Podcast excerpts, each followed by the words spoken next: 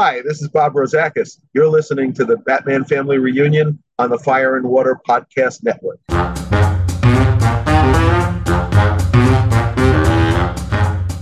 Happy New Year! Welcome to the Batman Family Reunion, a proud part of the Fire and Water Podcast Network. I am Sean M. Myers. The M stands for Manbat, one of your hosts. And with me, as always, is my co host and bat cousin, Paul Keene. What's new, Paul? Hey, Sean, I'm doing great. But, you know, right after we're done recording, I have to drive our great bad uncles, Michael, Ephraim, and the other Michael, home. It seems that these British bad uncles have had a little too much liquid refreshment at the New Year's reunion. How about you? I am well, but I have to get in contact with our bat nephews, Colin and Robert. In January, my partner and I are going to the Isle of a Thousand Thrills, and I need to see if they will house sit for us. we are also super excited this month because we have not one, but two guests to talk about Batman Family number 13, including our first repeat guest. First, please welcome back cousin Tim Price from the Right On Network. Hey, Tim. Hey guys, how are you doing? Thanks for having me on the show. Great to have you, Tim. I'm glad I could make it. I was getting a little nervous because Uncle George's directions to the reunion were horrible. but but I'm here. The, the phone actually came through for a change, so I'm okay. But I, I'm here and I brought my seven layer jello, which which from my mom's recipe is really good. I normally I bring my macaroni and cheese, homemade macaroni and cheese, but I know how territorial Aunt Beverly gets, so I decided not to step on her toes this time. There's always room for Jello. And a welcome back to our bat buddy, the leader of the 13th dimension, Dan Greenfield. Dan, can you top what Tim brought? Well, no, because I love homemade mac and cheese, but I brought dessert. I brought I brought moon pies. Ooh. Which, of course, mm. yeah, there you go. There's always room for moon pies too. there is always room for who doesn't love moon pies? Uh, look, moon pies and A and W cream soda. awesome. Hey, wait, moon pies fits something in in this issue too. That's very clever. Oh, very clever. Oh. Paul, why don't you remind our listeners what our show is all about? Our show is about food at reunions. No, Batman yes. Family was a DC comic that ran for 20 issues from 1975 to 78. And then it rescued Detective Comics from the DC implosion by continuing on as a dollar comic for 15 more issues until 1980.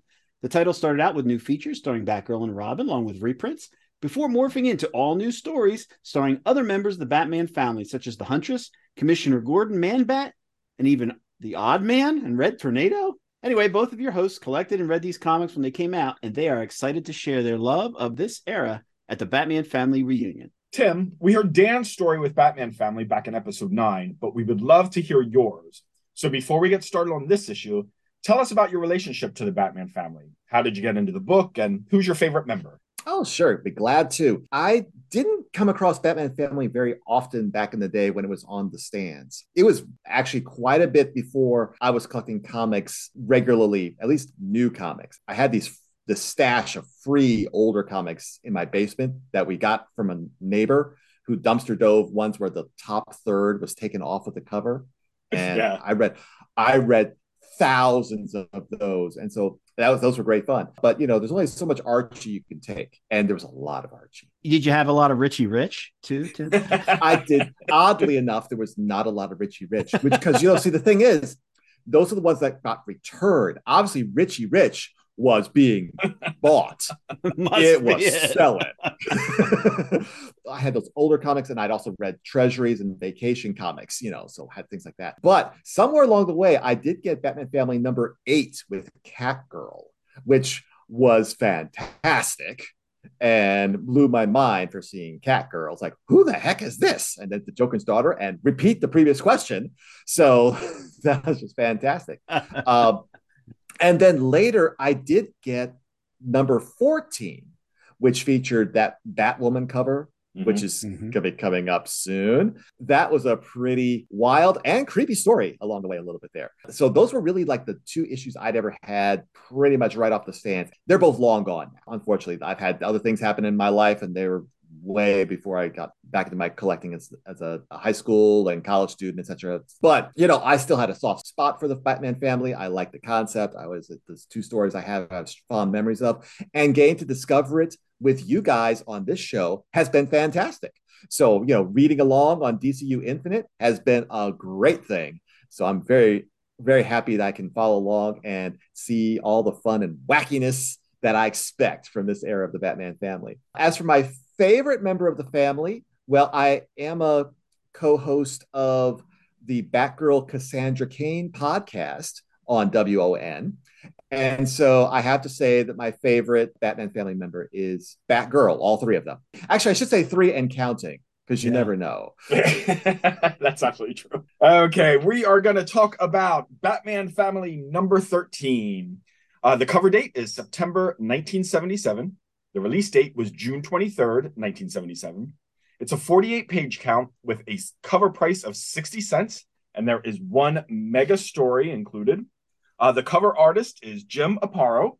And what do you guys Woo! think of this cover? What's not to like? yeah, Jim Aparo with Batgirl and Robin and Man Bat and the Outsider with a, with a melting Manhattan behind it. I don't think I have to say anything more than that, do I? No, it's fantastic. I can say more about it. Oh, go for it. I am a huge Jim Aparo fan, which if you've been listening to my other show, I'll just keep on plugging my shows. Okay, that's fine, right? That's totally uh, on the Outcasters, where we cover Batman the Outsider writers from the original 1980 series written by Mike W. Barr. And uh, the first artist was Jim Aparo. And oh, we are huge fans of Jim Aparo in that show. Loving his covers. I love his artwork all the way. And this is just amazing. The, the outsider looks fierce and powerful as he's holding up our two heroes by their capes. It's odd that they look great, even though they're obviously unconscious and in distress. Like their costumes look great. It's not a good look for them, but they're drawn well. The man bat coming up from behind, oh my gosh, it is just a spot on man bat. His face and his, his fierce look there and the grimacing mouth open ah as he's flying in towards the rescue. That's a fantastic man bat. I don't think we've seen many Man Bat by Jim Aparo. And so this is really just knocking out of the park. But yeah, and the crazy skyscraper and candles and the background. oh, we're going to talk about that when we get to this is yeah, exactly. And yeah, not to spoil anything, but because the main opponent in this one is the outsider, yeah, that's why I wanted to be on this episode. Because you know, Batman and the Outsiders.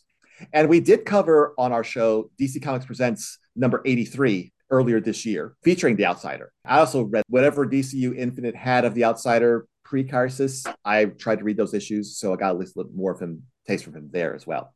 But it's like, yeah, I couldn't pass up a chance to do Batman Family and The Outsider. Sean, you got to like it because Man Bat's coming on so strong. Yeah, so I'm sure I've alluded to this 12,000 times in the past. This is my absolute favorite issue of Batman Family. I wish they would have done things like this more often, where all of them teamed up. I love it. The great thing about this cover no boxes everyone's together on, on the main image. I love it. And I've talked before, I always love it when you see the heroes' costumes other than how they're normally presented. So here they're like rips, like the the the outfits have rips in them, which I always thought was fascinating. I'm like, oh wow, it's battle damage. if I have to, I don't like that the you could be in the Superman movies down in the corner, but every comic had that. It's not that intrusive. It's not at the top. It's not like those horrible Marvel covers where like you could win a bike. and this probably is my favorite cover also of the Batman family. You know, you mentioned the little Superman movie ad. I love that it's on the cover. Now, at the time, if I'd noticed it, it would have maybe offended my sense of aesthetics. But I look at it now and it dates the comic in a really mm. good way. Mm you know, in a really interesting way. I mean, you, as you said before, this came out in the summer of 1977. So the movie is still almost a year and a half away, but it gives you that, and not to jump ahead, we, you know, we'll come back to this later, but it does give you that sense of anticipation that I do appreciate now knowing what came after. Fair enough. So I have a question for all three of you guys. There's something about this issue that is different from all the issues that have preceded it. It's, it's the first one that only has the, the one story. Well, that's true, but that's not what I'm referring to. Oh, okay. It is the first one where Batman Family is now sort of monthly. Oh, uh, oh it, interesting. it is that crazy eight times a year. It's monthly, except for May, August, November, and February. If you check out your right. NTCF, nice.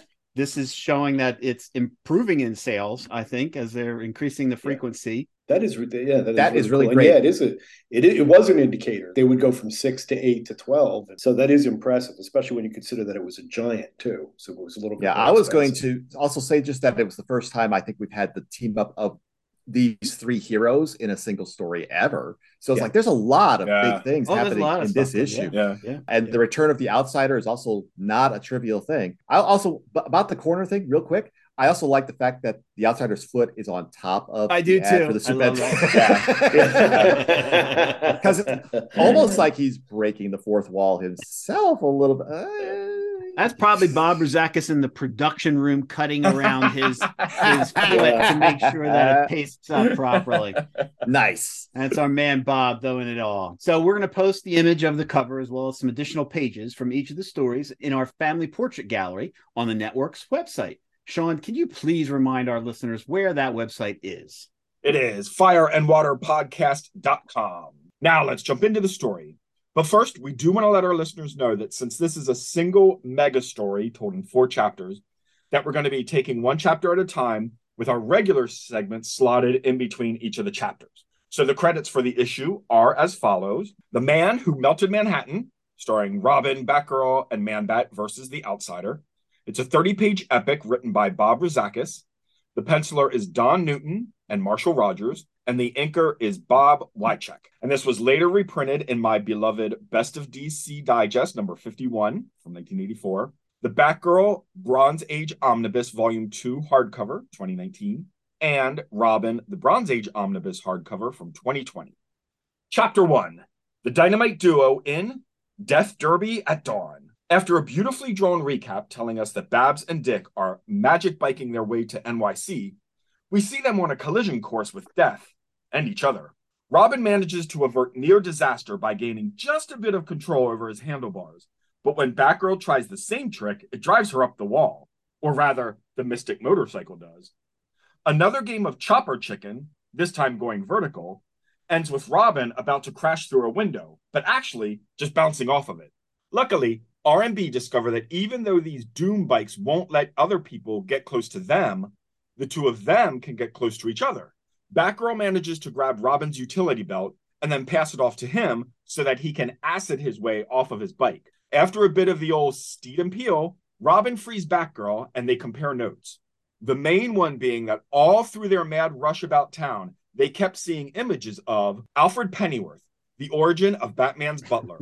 Oh, Sorry for that advertisement, but HBO Max is now a sponsor of the show, and that's how we have to refer to him from now on. what did you guys think about this chapter? Let's start with you, Dan. I, I think it's a thrill a minute, and, and I said that so I could get blurred whenever they uh, reprint this story the next time. A thrill a minute.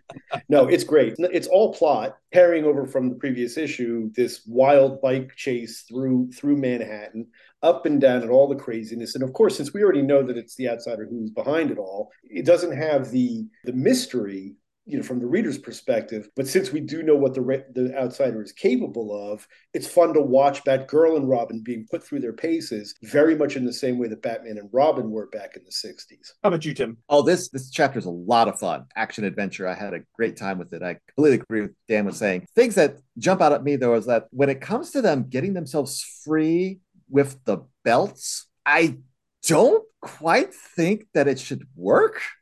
Uh, oh no not at she, all how is how is she going to get her handlebar close enough to Robin's belt? Just getting it close enough. I don't see how that works with the two motorcycles. But I will give them mad props for the fact that when she has to throw it back to him, Robin catches it on his pinky finger and then can switch it to his hand to get just the acid capsule out of the thing. Personally, if it had been me, that thing would have been spilling all over the place. There'd be batarangs and uh, lasers and uh, shark repellent spray spray all over the streets. None of that would have worked. It shows how amazing Robin is that he could get it loose from that. It was just fun, awesome stuff. And I really like in the artwork and the depiction. Uh, Babs and Dick both look great. And on that last page of the chapter, they both look really great. I will admit, I only noticed Alfred's face in the images close to the end of the chapter, and then had to kind of like reskim it again to see the rest of them. Did the rest of you catch them right away? Or is- I remember they were there, so it's not a fair comment because I was looking for them. I'm with Tim. I remember like year decades ago reading this. I didn't notice that was Alfred until the end, and then went back. I, I clearly remember that from when I was a kid. Yeah. nice. What did you think, Paul? I love their going on their motorcycles. Let's say they're going 60, 70 miles an hour, and they're just having a conversation, right? As they're approaching. when I was a kid, I remember, I know that I had not read the Outsider stories until they were in Batman Family, right? So I'm like, what is this stuff going on with bikes bouncing off of windows and candles on buildings? I was like, what the heck is this? But I want to know more. I want to keep reading, that's for sure. And the art, fantastic. This is young Don Newton. This is great and the page seven in that the sequence of what of the two bikes or, as robin tries to catch up to batgirl just the framing yeah. of that entire page is just great don newton work and, and it's such a such an exciting layout. The thing about them throwing the bikes back and forth and as i was rereading it because i didn't remember all of the details of uh, all of the story beats but what i love about that is just the comic bookiness of it all. It's not something that would ever be shown in a comic book today. A mainstream batman comic would never get you know first off this kind of thing wouldn't happen but also just the complete zaniness of catching it on the pinky, as you pointed out. this is the part of the Bronze Age that I love, is that there was still some Silver Age DNA in there. And of course, the outsider brings that out, but just all of the bizarre stuff that goes on here that shouldn't is what makes it fun, even if it's supposed to be quote unquote down to earth type of comic characters who have no powers. Yeah. And, you know, let's give props to Bob Rozakis too, because he's putting the dynamite duo in a position again for teamwork, but also because they have to f- jump on the one book in a position for flirting too. So he knows what he's doing there. You got to give props to Bat Cousin Bob. So, Bat Cousins, you're listening to this right after New Year's, and I have to apologize to you because if you are playing the Batman family drinking game and you take a shot every time I say beautiful, fantastic, or great, you are going to be wasted by the end. I, I, tend to rely on those superlatives, and I think every page I literally could say that. I cannot begin to tell you how much I love this issue, and I actually hadn't thought about like the discussion between the two of them on the bikes but yeah that kind of probably couldn't happen over the roar of the city and the roar of the bikes you know some of it you could kind of say that the outsider is like playing with them, toying with them. So anything like that was allowed to happen. Maybe that was Alfred's influence. So I'm going to no prize that. This far down the line, we know story is most important and the reasons why kind of don't matter. And I'm here for that. I'm along the ride. I literally could talk about every single page. I won't. But on page five, I just love when Robin lands on the pavement, his back wheel lands, and then like the bike goes forward, and just the shot of the cop from the back saying, you know, I used to be a police, a uh, motorcycle officer, and then like Robin's cycle zooms away.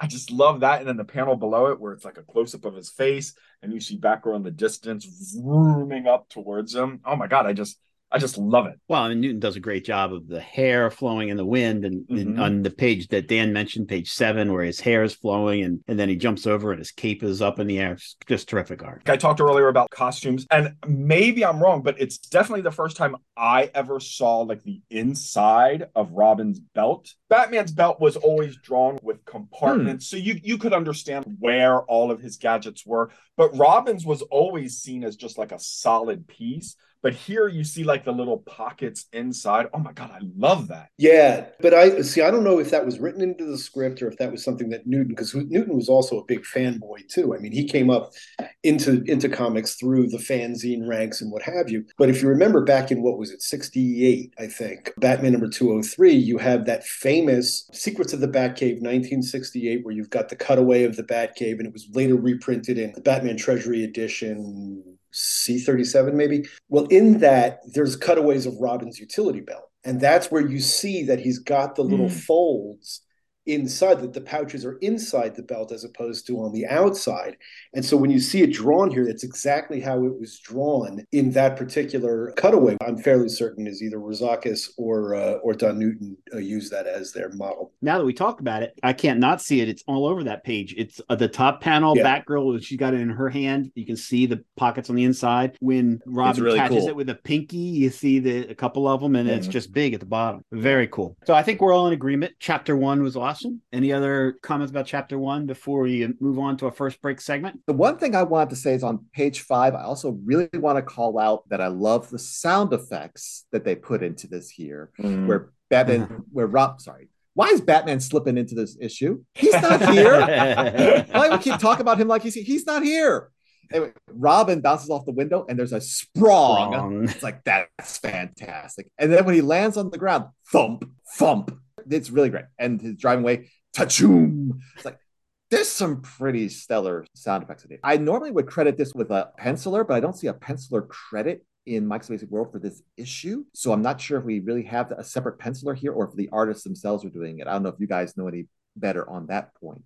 I don't know. You're right. There's not a credit on the Mike's Amazing World. And there's yeah. also not one in the book for the letterer. Could have been the artist. Could have mm-hmm. been Newton and uh, Marshall Rogers. I did have a question about this issue as well. Is this the first time that a story has carried over from the previous issue in Batman Family? As far as being a, like a direct mm-hmm. cliffhanger from yes. the previous, uh, might be a from the cliffhanger perspective. Now you're going to make me get out all my issues there. Yeah, I'm not sure. I mean, because between issues eight and nine, you had the cat girl, and then oh, in, true, issue nine, right. you've got the rest of the and which were references. There was a loose continuity to the Batgirl and Robin yeah. stories, so there definitely was there there were threads, and in this case, as far as like being an exactly a cliffhanger, that I don't think is. And I think even that cliffhanger, I think it's like a yes and a no because certainly the issue before this, number 12, that Robin story is done, mm-hmm. completely done. And then it's just like that page or two that mm-hmm. almost more right. sets up the story. For me, a cliffhanger is you have a story and oh my gosh, something's going right. to happen because of what happened in that story before. And we need to conclude it in another right. issue. It kind of depends on what your definition of cliffhanger is because mm-hmm. it's definitely continued but the way it was in the story before, that Robin story was done. He yeah, drops off Lori. Sure. He gets back. He gets the call. Yeah. So it almost is end credit scene in a way. Mm-hmm. And I kind of feel like it is. My reasoning is because we definitely had a continued next issue at the end of last issue. That's true. That might have been the first one. Right. And this kind of feel into that serial storytelling yep. thing yeah. of, yeah, sure, the story wraps up, but we're going to have this little thing at the end that you have to come back to next issue to see how it resolves. And yeah. Marvel was very famous for this in the Incredible Hulk storylines in the back of Tales to Astonish. I was following them with the Make Ours Marvel podcast for a while, and they did that. So no story ever really, no issue ever finished a story. It was right. you finish a story, but like the last two, three pages, we setting up the next issue. So it's this right. soap opera serialness to it.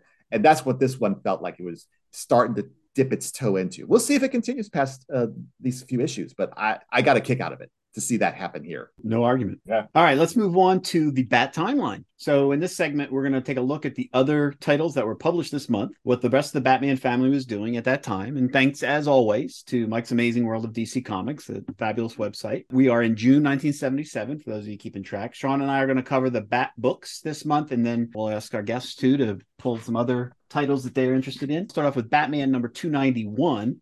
Uh, and this is chapter one of that strange death of the Batman that Sean and I we talked about a couple of months ago. It's got a great Aparo cover with uh, inside art by John Calnan, and it's just a great storyline. But before we move off the Batman title, we also have Batman number 122 and 123 Pizza Hut reprints. So I got to pause here. Did any of you guys get these comics at Pizza Hut? Negative. I'm, a, I'm afraid not. I, that kills me. That kills me. I would have loved it. In this time, 1977, I don't remember there being Pizza Huts around me. So I grew up in Spring Grove, Pennsylvania, which is close to York or Hanover, about an mm-hmm. hour from Harrisburg.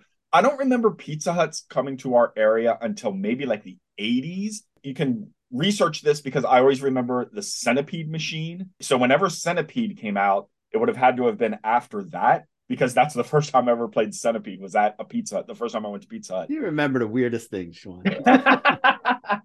so at this time, I don't remember Pizza Hut at all. Yeah, I think I had one, but then when I realized that there's also two Wonder Womans and two Supermans, as well as to these two Batmans. So uh, uh, fascinating little tidbit from the 1977 timeframe. Dan, I interrupted you. No, no, no, not at all. I was just going to say I grew up in New Jersey, and you, you, you didn't go to Pizza Hut. That's that's it's just you grew up in New Jersey. You just went to the local pizza parlor, and that's what you did. I don't. I didn't actually eat in a Pizza Hut until I was a senior in high school. There's no way I would have even been aware that Pizza Hut had just because I wasn't yeah. exposed to it. I was in the Chicago area myself, and pretty much the same thing. yeah, exactly. Okay, the next issue is Brave and the Bold, number 136, starring Batman and Green Arrow and the Metal Men. It's a cool cover. One of the Metal Men is wrapped around Green Arrow, and Batman is swinging in to try to rescue him. I only got the occasional Brave and the Bold story, but they weren't often continued from one issue to a ne- to the next, right? Because of the different stars. Not often, but once in a while, but not very often. Yeah, it, it, was something they did maybe once a year or so, and there was always a back and forth in the letters about Brave and the Bold about whether they would have more continued mm-hmm. stories or not. So occasionally it would happen, but it was by no means a regular thing one of my favorites of the month is the next, the DC Special Series number one, the five star superhero spectacular. This comic book has Batman versus Kobra, plus a great Flash story, How to Prevent a Flash, as well as Green Lantern, Aquaman, and the Atom. I mean, you cannot go wrong. And what a cover by Neal Adams, mm-hmm. where the five heroes are jumping out of some explosion or something. I had not read any Kobra, but boy, when you read that story uh, with Michael Netzer, I think was the artist on that. And check that. Yeah, that's who it is. Just terrific book. I don't know. Did you guys have that one? I didn't get it when it came out, but I ultimately got it. And it, and it, you're right. It's it's just a fun comic to have. And I can't recall whether it was a one they did to burn inventory or whether they were using it as a quasi tryout book. There's there is a story behind it. I don't recall all the particulars. Yeah, something with like, like that Flash story has was something special about it. I don't remember what it was. And the Batman Kobra story was, I think, supposed to appear in Kobra right. before it got and then it got canceled. So they, I think there was something right, about right, that. Too. They were wrapping up the Kobra story. So go ahead, Sean. I could cut and paste exactly what Dan said. Like I didn't have it at the time. I love it now. It's beautiful cover, all of that. The next one is Detective Comics number 472. And that, of course, is Englehart and Rogers. And it's Batman versus Hugo Strange. I love mm. that entire run. We've talked about I have it in Strange Apparitions, the the trade paperback. It's just beautiful. And I forgot, didn't realize that that was running at the same time as Batman Family. To me, they're so far apart in history, and it was running concurrently. And Batman Family is outselling it that yeah. Obviously i love batman family but yeah the fact that that's outselling that story and that beautiful art oh my god i don't, I don't get it. Yeah. Next one up is justice league of america number 146 englehart and Dillin of course justice league versus the construct. That's another giant size issue. I'll also add that i read that story for the first time this year. I've been reading all of jla volume one for mm-hmm. this year like one a day and it's been a fun reading project. So i got to read that particular story this year. That was just great. But also a couple issues before blew my mind because that's where Englehart drops the idea that, oh yeah, the DC heroes actually have their stories take place in the actual year that they're published in. They just age differently. And they yeah. actually say that in the comic. And that blew my mind. Englehart. what are you thinking, buddy? and in terms of the timeline, Super Friends, nothing. Teen Titans, nothing. World's Finest Comics, nothing. Bat Family appearances. In my script, Paul says, technically, old guy Earth 2 Dick Grayson does have a cameo in All Star Comics number 68. Yes, that counts. He is a member of the Batman family. Yes, that's counting. All Star 68 with Dick Grayson of Earth 2. Tim and Dan, what else was on your pull list for the newsstand that month? Let's start with Dan. Well, all I can tell you, I am sitting here biting my tongue about Englehart and Rogers because if given the opportunity and having had the opportunity and certainly at the website i have probably written as much about that story as anything else i actually do consider it that storyline to be the best Batman story of all time. I think it is the definitive mm-hmm. Batman story. So I would love to go on another 90 minute tangent just to talk about We're that, known for our four hour shows here, so Yeah, yeah. I don't I don't yeah, I don't I don't want to do that as much as it pains me, but it really it really was a magical time between that and Bat- I mean, I I didn't really care for much of what was going on in Batman itself at the time. I think it was a fairly fallow period in in, in my opinion, but Batman Family and Detective really really, if that's all you had, that's all you needed because you're getting great storytelling, very different kinds of storytelling, but different storytellings in in, in the same place. So that's at, at that age. I mean, all I really I would have just had the three books. I might have picked up Brave and the Bold, but the, the, the three main Batman books are the ones that I would have picked up at the time, and I probably wouldn't have looked much more past that. How about you, Tim? I'm afraid that if I had enough money, I would have picked up a lot of things this month. Uh, my main my main thing is I'm a huge Spider-Man fan.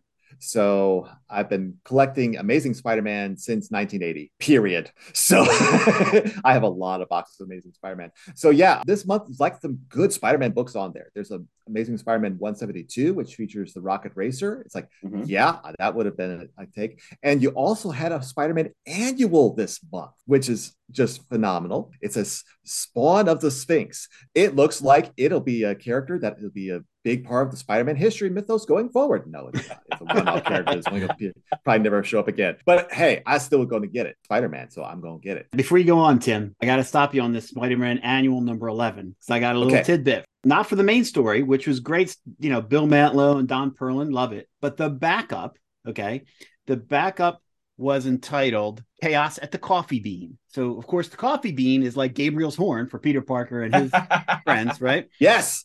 Yes. But if that was not good enough, this story, the backup story, was written by some journeyman writer named Scott Edelman, but it has the first published art and first Spider-Man story illustrated by John Romita Jr. So wow, drawn Primo. more Spider-Man than his dad, and then more than anybody probably. And uh, this was his first published Spidey story. That does make that issue completely cool. worthwhile picking up, doesn't it? Regarding that issue, when I was looking at the newsstand on Mike's Amazing World. I did think it was so odd because it's not the regular Spider-Man logo. I guess because of the mm. the picture because of the illustration, I guess they couldn't really fit that curving logo. You're right. So I didn't like notice this... that. That's a, that's that's weird. Yeah. yeah. Yeah. It's a weird logo that I've never ever seen anywhere else before. It's kind of like what they might have done on a treasury comic. That yeah. bigger, that bigger with that, especially that diagonal all new that's off to the hmm, side. Mm, that I've does seen, look, yeah. Mm-hmm. Yeah, that's like why I was on a treasury cover. Yeah. So yeah, pretty great stuff. Keep going, Tim. Well, there's in continuing more Spider-Man. I have things besides Spider-Man. I'm going to get him over the, out of the way first. There's Marvel team up with Spider-Man and the Human Torch, number 61. Mm. Great thing about this issue, it's drawn by John Byrne and written by some guy named Chris Claremont. I mean, they're probably not going anywhere, right? And I know the bad guy is the Super-Skrull. I have a soft spot for the Super-Skrull stories. So yeah, that was an easy buy for me. There's also Peter Parker, the Spectacular Spider-Man, number 10 so not very long into that run. That's great stuff. Drawn by Sal Buscema. I love Sal Buscema. Love his art. Uh, he is also one of the much later definitive Spider-Man runs of his with J.M. DeMatteis. That story features the White Tiger. Hey, hey, can't go wrong with the White Tiger. He's a, an interesting, quirky fan favorite of mine. Yeah, and, and, you know, cover by Perez, who yeah. was famous for his white tiger and the black and white mags, right? So, mm-hmm. oh yeah, he probably wanted to do that cover. Mm-hmm. Nice. And there's a Spidey Super Stories this month. Woo! because at that age, I was actually probably right for Spidey Super Stories. Still, I wouldn't have turned my nose up at them. They're all fun, all ages books back then. So Absolutely. yeah, lots of good Spider-Man books there. Getting into things besides the big old Spider-Mans that yes, I've been collecting the Avengers since 1980 also. And we have number 163, The Demigod Must Die. And they're all fighting Hercules on the cover. So that's gonna be That's a classic tomahawk because you've got a great mm. George Perez cover and you open yeah. up the cover and you get George Tuska. Ugh. Yeah, Worse uh, than Don. You're Heck. not wrong. I hear you. Well, another favorite coming up is Black Lightning number four is out. Mm. I mm-hmm. did not collect Black Lightning back in the day, but I, I, thought he was always cool. I always thought he was cool. So I would have gotten his issue in a heartbeat. And I think I'll finish it off with Superboy and the Legion of Superheroes number 231, mostly because the villains are on the cover and it's the Fatal 5 mm-hmm. Nice. So yeah, I, I, think I'm gonna take like two bags of comic books out of the store today. Can I add one to the stack? Oh yeah, yeah, yeah, absolutely. Oh, yeah. It just occurred to me that there is a, another book out there that has a Batman family connection. It's Freedom Fighters number oh. ten, with the appearance of Catman. Oh, does Catman count, Sean? Oh yeah. I mean, you know, you're right. We counted the Joker. We, we count Two Face, but yeah, yeah, yeah, we counted Two Face. I yeah, guess you count... I mean, and it was his oh, first yeah, appearance. Yeah. yeah. it was his first appearance, I think, since the Silver Age, and then you didn't see him again for about another thirty issues of All Batman. Right. But it's just like, as we were just talking, I was like, oh my god, Freedom Fighters number ten was out. Fair point. Fair point. You know, it's funny because I was looking at Freedom Fighters. I couldn't remember which one we have Batwoman come in, and I'm like, no, she's not in this one. That's right. not a Bat book. So well done, Dan. Thank you. I just just caught that one on on the warning track. I'm glad I gave you plenty of time to find it. John, how about you? You go first, Paul. All right. So I'm going to say if you look at Adventure Comics number 453, this is starring Superboy. This is the first issue because last issue was Aquaman, who's now spun back into his own title this is probably the first time I noticed that the headliner changed. I'm like, whoa, what is, you know, what's going on? I, I think at the end of it, they said now Aquaman's going to get his own book. And so I think it, it was announced, but I, I think that's kind of a neat thing. I never was a huge Superboy by himself in Smallville, you know, with Lana and all that stuff fan, but I did buy those and enjoyed them. The DC Special Series number two reprinting the Swamp Thing saga. I bought this one at the time, and at that time, the Swamp Thing was not really my cup of tea. I didn't buy the rest of them. There were like four or five that reprinted all the Bernie Wrightson and Swamp Things. Let's see, Invaders annual number one. I have to point that one out because I just got my Invaders omnibus for Christmas and I'm looking forward to reading it all. I had them and sold them all long ago. I have not read the Invaders for 45 years, but my recollection is always enjoying the series, not liking the art so much. I'll probably appreciate it a lot more now. Mr. Miracle 19 is the first non Kirby issue after its four or five year hiatus. And that, of course, has art by Marshall Rogers, who's got art yep. in the next chapter here. And then I'll end my choices with what do you think, Sean? Underdog number 14. I've been picking Underdog a lot, and this one's yet another fun cover. You got Underdog facing a bunch of people and cars and boats swirling around in the air with a strange caption that says, Hurricane jitters blows no good. I don't know what that means. I don't get it, but I'll take it. And for good measure, there is Wonder Woman, had special guest star Dr. Midnight. So that's always cool. World War II Wonder Woman, Dr. Midnight. John, bring us home. The reason I wanted to go last is as you guys are going through, I'm checking off everything I don't have to talk about. And I thought I thought I was gonna get out without having to say any of my books because you guys mentioned so many of the ones that were on my list. The ones that you guys didn't mention are The Secret Society of Supervillains number nine, and the great thing about this, so many people love covers where like the heroes and the villains are coming at each other. This is one of those, but it's really done in a neat way because it's just at a little bit of an angle. Now, I hate math, so I don't know how many degrees off of a turn this is. So you can write in the comments if you care at all. But it's neat because it's not just, you know, left and right coming at each other. It's just a little bit of an angle and it looks fantastic. I'll get my compass out and we'll figure it out. my next one, of course, is Shazam number 31. Uh, and it's a great cover because Captain Marvel is sitting in a chair there's a five ton block coming down from the ceiling and breaking over his head. Yet the chair does not break. exactly right. and Minuteman is busting in. And of course, the last book I'll talk about, which they will cover on Superman Family Matters, is Superman Family. And that's Jimmy Olsen with super electro gloves and boots. And he's kicking Superman in the face this is maybe one time where I'll allow a boxed cover because in a box at the bottom, all the rest of the Superman family are like looking up at it and like yeah, in awe, yeah, including cool. Krypto. that's a cool. yeah, Krypto's like,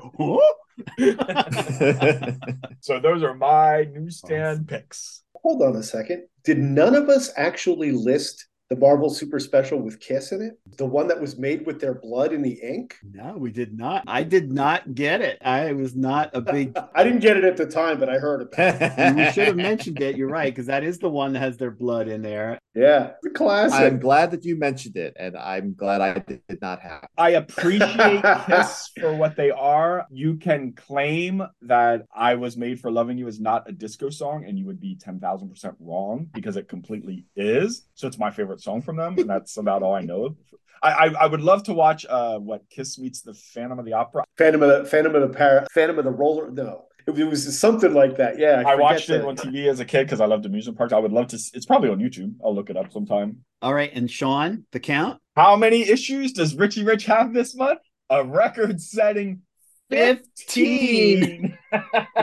wow. 15 Richie Riches, which were never returned without their cover. oh my God, 15. I think the highest we had before was like 11 or 12. And the, the three number ones, which blew me away as well, which means they can't print enough. Unbelievable. That's amazing. And I know it was what, 30, 40 years ago, but still, now, nothing. People don't know who Richie Rich is. Like if I asked my grandkids who Richie Rich is, they would have no idea whatsoever. Yeah, amazing. Okay, let's move on, guys, to chapter two. Uh, otherwise, we'll be here all night, but that's okay.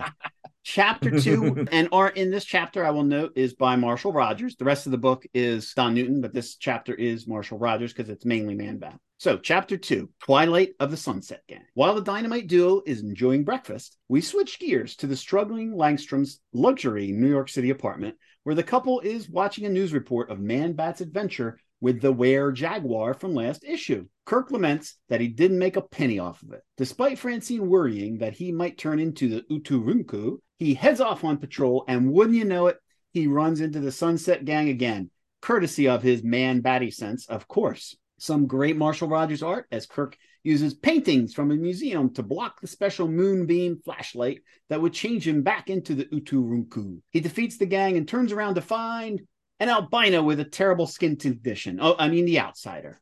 Kirk says that Mr. O can't change him into the Were Jaguar since he took the moonbeam flashlight. So the outsider grabs the actual moon. He throws the moon at Kirk and separates the Uturunku from his body and sicks him on Manbat. Conveniently, Mr. O has negated Manbat's ability to fly, so he runs away. He runs straight into the Museum of Natural History where he tries to get the drop on the Ut, but instead he gets thrown into the corner of the Atlantis exhibit, donated by Aquaman naturally, and the Uturunku converges on him to slash him to pieces. As Kirk laments he will likely never see Francine again, we come to the end of chapter two. Discuss. Tim, you first. Oh my, the artwork in this chapter is amazing. I love everything about it. The face for Manbat is expressive and fierce and just inhuman. Just loving it. I'm glad that I didn't get lazy and I took the time to read the previous issue. Otherwise, I'd be like, who are these losers? But I'm glad I was here to catch up on that. It's just interesting that this little bit of a storyline. This is not so much the soap opera continuous thing, but just the subplot from before being carried forward here. I like that this callback. So yeah. building some world for Manbat here in New York, some foes for him. And like, you know, he grabs the uh, plate to block the moonbeam and then like takes out the woman with the flashlight because you know killer flashlights got to watch out for those with a kick to the face it's really great kick to the face. Oh my gosh, it's just so good. And then we have the the outsider oh himself who looks creepy as all get out. Yeah, Metamorpho really needs to go see the dermatologist. Uh, yeah, and uh, yeah. with his purple speedos, yes, can't go wrong with chalk white skin and purple speedos with bumps. with bumps. But that image of him reaching up to grab the moon. Thank goodness this is comic books because if this was a movie, you would have busted your special effects budget like you wouldn't believe trying to pull that off. But it works in comic books. You just draw it and you're done. And the look on his face, the look on Outsider's face, how his mouth just wide open in fury is just, and his fingers casting shadows on the moon as he's reached up for it. Now it's like, what shenanigans Outsider's actually pulling this off with? I don't know. It looks freaking amazing the light effects on page 14 with the flash and those sparkles going around. It's like, yeah. Mm-hmm. it's great stuff. I'm, I'm, trying not to go page by page, but I'm failing. That, that, I'm going page by okay. page.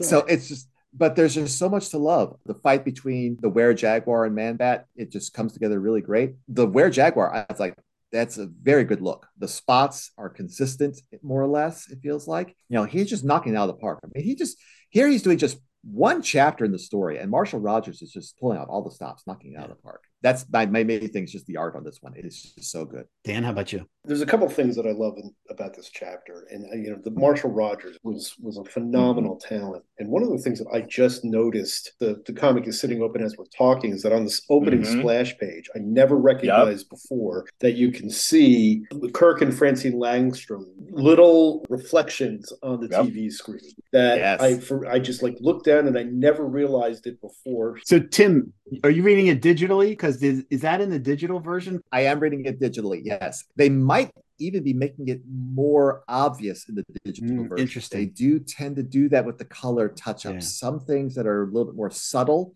in the in the original printed version when they adjust them for digital, they'll enhance them a bit more. So I bet this is coming through a little stronger even on the digital side. Yeah, that's a great catch, Dan, because I remember when I was, mm-hmm. you know, preparing for this, I'm looking at it, and at first you look, sometimes, you know, with some of the old books, you look, what's on the opposite page is something bleeding through. It almost looks like something's. Right. That's what it, I thought maybe I'd put my pizza that I didn't get from Pizza Hut down on it. I was like, I was like, wait a minute, what did I just do? And I was like, oh no, that's their faces. I love that touch and how subtle it does come, you know, with the, with the classic newsprint anyway. But also on the following mm-hmm. page, the three panel sequence where he changes to Man Bat in silhouette. is also extremely well done. You had mentioned it, Tim, that the kick in the face while flying. I love uh, Rogers' line work, but really that the whole moon thing is just so much fun it doesn't make any sense. You can't explain it. You can't even explain it within the confines of the comic book because you just know that wacky stuff goes on when you're dealing with the outsider. But I also love the way the moon follows him around like the little floating droid on the uh, Millennium Falcon. Of course, this came out a month after Star Wars did, but it was written before it had. So, how about you, Sean? What else is on your list of great things about this, Sean? This is a great episode because literally everything I have on my points, you guys are talking about. Although this is my favorite issue, this may be the episode I talk less because you guys cover everything for me. A couple of things I wanted to point out, and I'm going to repeat it. Yeah, I love the reflection on the TV, it's beautiful. But also, if you'll notice, on the TV report about Man Bat, that's not actual video footage. It is a WGYN news artist sketch by Bob Marshall. it says it right there on the side. Yes. I love that. Oh my yes. god, I love that. I saw that detail. The other thing I love, kind of like you were talking about storylines, this does set up a storyline for the future Man Bat issue because Francine gets like a knock at the door. She goes, and we don't know who it is, but we we do eventually find out who it is. You were talking about Man Bat blocking the light with the painting and then like doing the kick in the air. I love that. Now, I would love to see Man Bat in live action. I'm almost positive he would be a villain. We're not going to get this Man Bat in live action, but I would love it. But imagine aerial martial arts. It would be fantastic. That's kind of what that reminds me of. He's kicking, but he like he's not on the ground, like he's not leaping up kicking. He's like flying and kicking. Oh my god, I think that would just be fantastic. And in terms of the moon, yeah, like I don't think for a second that the outsider reached up and took the moon from its orbit. He duplicated it or how, you know, just no, of course. It made it look like he's reaching for the moon. And I think that would look great in live action or animated at all. What I like also is the way it's set up in the previous panel. When you see the yeah. clouds are over the moon, they sort of look like fingers. And then when he reaches back, you see that it is his fingers he grabs it and throws it. But of course, again, whether it's in the script or whether Rogers was smart enough to do it, the way that the the action plays out, you don't see the moon again. Yeah. So you don't really know, but you know that it's not really the moon. And, and I and I appreciate in the same way that in the first chapter when they sort of show the bat cycles landing on the side of the building happens off panel because how that actually would happen would be extremely difficult to even draw, let alone film. But you do see in the next panel that they're going up the side of the building. So there's just those tricks of storytelling in comics of, of the things that happen in your mind that you don't actually see on the page. And you get little bits of that in here. I mean, Don Newton and Marshall Rogers are two of my absolute favorites, but they really do have very differing styles. Their, their penciling styles very, very distinct from one another. And yet you don't feel like in the way that this story is presented that it, it still holds together as part of the same story because of the nature of the pacing and the way that the artists are interpreting Bob Rozakis' work. It just melds together. So I, I give huge credit not only to the script, but also to the editor who had to make sure that it all flowed because nobody ever talks about the editor. But it really, I think, in in both cases, we're seeing both artists doing their very best work. Well, I don't have anything to add to what all three of you guys said, other than one thing. There's one comment that the outsider makes where he mentions for the first time in print in story, death to the Batman family. so I had to point that out the bottom of page 14 yes. on the right hand side. So we are now official a year in, Sean. In the words of Mystery Science Theater, nice. we have a title. We have a title. There you go. so on that note, while we were all waxing Marshall Rogers' car, as so to speak, uh, I do want to spotlight him in the Bat Family history. This is his last issue of Batman Family, as he has moved on, of course, to a seminal run on Detective with Steve Englehart, as Dan was mentioning before. So my sources included uh, Wikipedia, uh, a couple issues of back issue 51 and 135, and in some article on some unknown website called 13th Dimension or something, which was actually an interview with Steve Englehart, but it wasn't titled, the one I'm referencing wasn't titled, Thank You God, Steve Englehart recalls first seeing Marshall Rogers' artwork, which I thought was a great title, Dan. Anyway, Marshall was born in New York in 1950 and originally planned to be an architect. He left college in 1971 without a degree, came home to New York to find out that his parents were moving to Colorado. He decided to stay in New York and he bounced around with some odd jobs as he tried to get illustration work. To earn a living, he also did illustrations for men's magazines that he describes as, quote, real low grade schlock sleazo magazines that had illustrations to precede the stories. Let's just say none of those illustrations are going to be on the gallery post. This is a family show after all. anyway, he continued showing samples to Marvel in DC and in 77 his artwork began interesting Marie Severin and Vince Colletta, both of their art directors.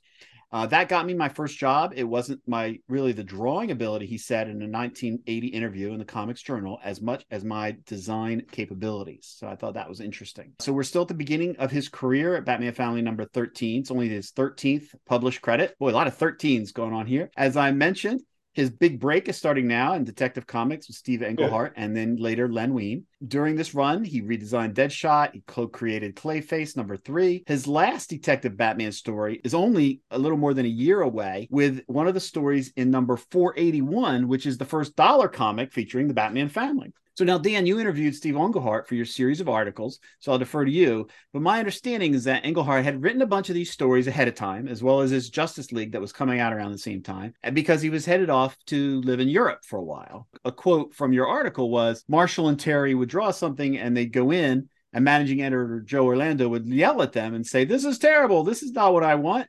But the cool thing about it is that they didn't change. Marshall, you can see, gets better issue by issue. You can see that a lot. And that's right out, that's a quote from Steve Englehart from your website. He also references a similar thing happening with George Perez. He saw him getting better on Avengers at the same time, which I think is really neat. That was one of my all time favorite interviews. And anybody who is interested in Marshall Rogers, it's wonderful to read um, and, and in talking to Steve, um, getting his perspective on what it was like to collaborate with someone that he wasn't really collaborating. He didn't know with those detective issues. It was like he, he handed the story in before he left for Europe. And of course, as we know, it was started with Walt Simonson being inked by Alan Milgrom, and then two issues in, it flipped to uh, Rogers and, and Austin. I mean, which is amazing thing to think of Marshall Rogers as upstaging Walt Simonson, but he did in that particular story. And what's uh, uh amazing about that is exactly like you said with that headline. Because I asked Steve, I'm like, what was it like when you first saw the artwork? Because they sent it to him, he saw it overseas. He says, oh, thank God. You know, here's someone who understood what I was writing. He says, because you never know. Sometimes, particularly the way the comics comics were made back then. It was a bit of a crapshoot. And when he saw it, he was just knocked out. Yeah. In back issue number 51, I found that interesting that Englehart claims the editorial department didn't like his art, but they didn't change it. So he says he wasn't sure if Joe Orlando really didn't like it or if he was trying to motivate Rogers yeah. and Austin even more somehow. The upset, as I understand it, was that because it was it deviated a little too much from what was a typical DC house style. More power to them for not only just drawing it that way, but for still letting it be published. And yep. man, oh man, uh, you know, didn't redraw his face or anything. That, yeah, but but but it is amazing that at the by the end of the run, the, the book was on its last legs and then ended up getting rescued as as you well know and have said many times over batman family. But then the funny thing is is also when you think about adams and o'neill on green lantern and green arrow they saw that book out to cancellation too. Yeah, so you have these two incredible groundbreaking important stories in comics that just goes to show they were of their time and ahead of their time at, at the same time. Yep. That makes sense. Mm-hmm. Did I did I just go into a parallel universe? That's okay. We're all family here. But Englehart liked Marshall Rogers' art well enough. Obviously, as you mentioned, he wanted to keep working with him. They co-created the characters Coyote and Scorpio Rose over at Eclipse Comics. And then Rogers moved to Marvel and started a great six-issue run on Doctor Strange. He wasn't the fastest, so he never had a really long run on any particular title. I do know I really liked his work on the Silver Surfer when it started. That started back up in 1987. That was also written by Englehart, so I have to believe he requested him. He lasted 12 issues there, and according to back issue 135, he had some personal problems and couldn't maintain the schedule. He did a few GI Joes, the Bwahaha Justice League quarterly couple issues, a Legends of the Dark Knight art, which of course they could put in inventory. But by the 1990s, his work was pretty infrequent. He and Englehart collaborated one last time on the sequel to their detective run with a six-issue miniseries series Batman: The Dark Detective in 2005. And most of the Batman related stories are all collected in the hardcover Legends of the Dark Knight by Marshall Rogers. And one favorite item that personally that I want to point out was a Batman portfolio that was issued in 1981, which I bought at the time and I still have it. Love to know if any other Bat relatives has it. My money would be on Chris Franklin, but I don't know if any of you guys ever had that. It's about I don't know 11 by 17 portfolio, six or eight. I mean, beautiful pieces of art. I do have it one of the uh, plates I actually have framed. Yeah, I, I've been thinking about figuring out. Nice. To, oh, nice. Absolutely beautiful. Yeah, they're really great stuff. And, and, you know, the other thing was interesting about Englehart and Rogers also. Just one last thing is that Englehart said that Rogers, one of his regrets in his career is he died young because he wrote a piece, uh, an appreciation piece for the site when when when it happened, and he basically said he died kind of bitter. He wanted to do more Batman, and DC just wasn't that interested. I guess by the time he'd gotten his act together or what have you, there was more of that story that had actually been worked out. And we have run at the site the third, what Englehart considered a trilogy, that they had the first run, the 2nd mm-hmm. run, and the third run that they actually began work on, and then and then Rogers died. And the third one, like there's there's images of uh, Rogers' version of the Riddler, for example, and some some really good stuff there. Right. So yeah, just to wrap it up, as you said, sadly Marshall Rogers died in 2007 at much too young an age of 57, presumably from a heart attack. Apparently, he was alone for several days before someone found him. Mm-hmm. His output was not as voluminous as some of the others we've profiled. Mike's Amazing World lists him with 132 credits at Marvel, DC, and Eclipse, but his influence, as we've been talking about,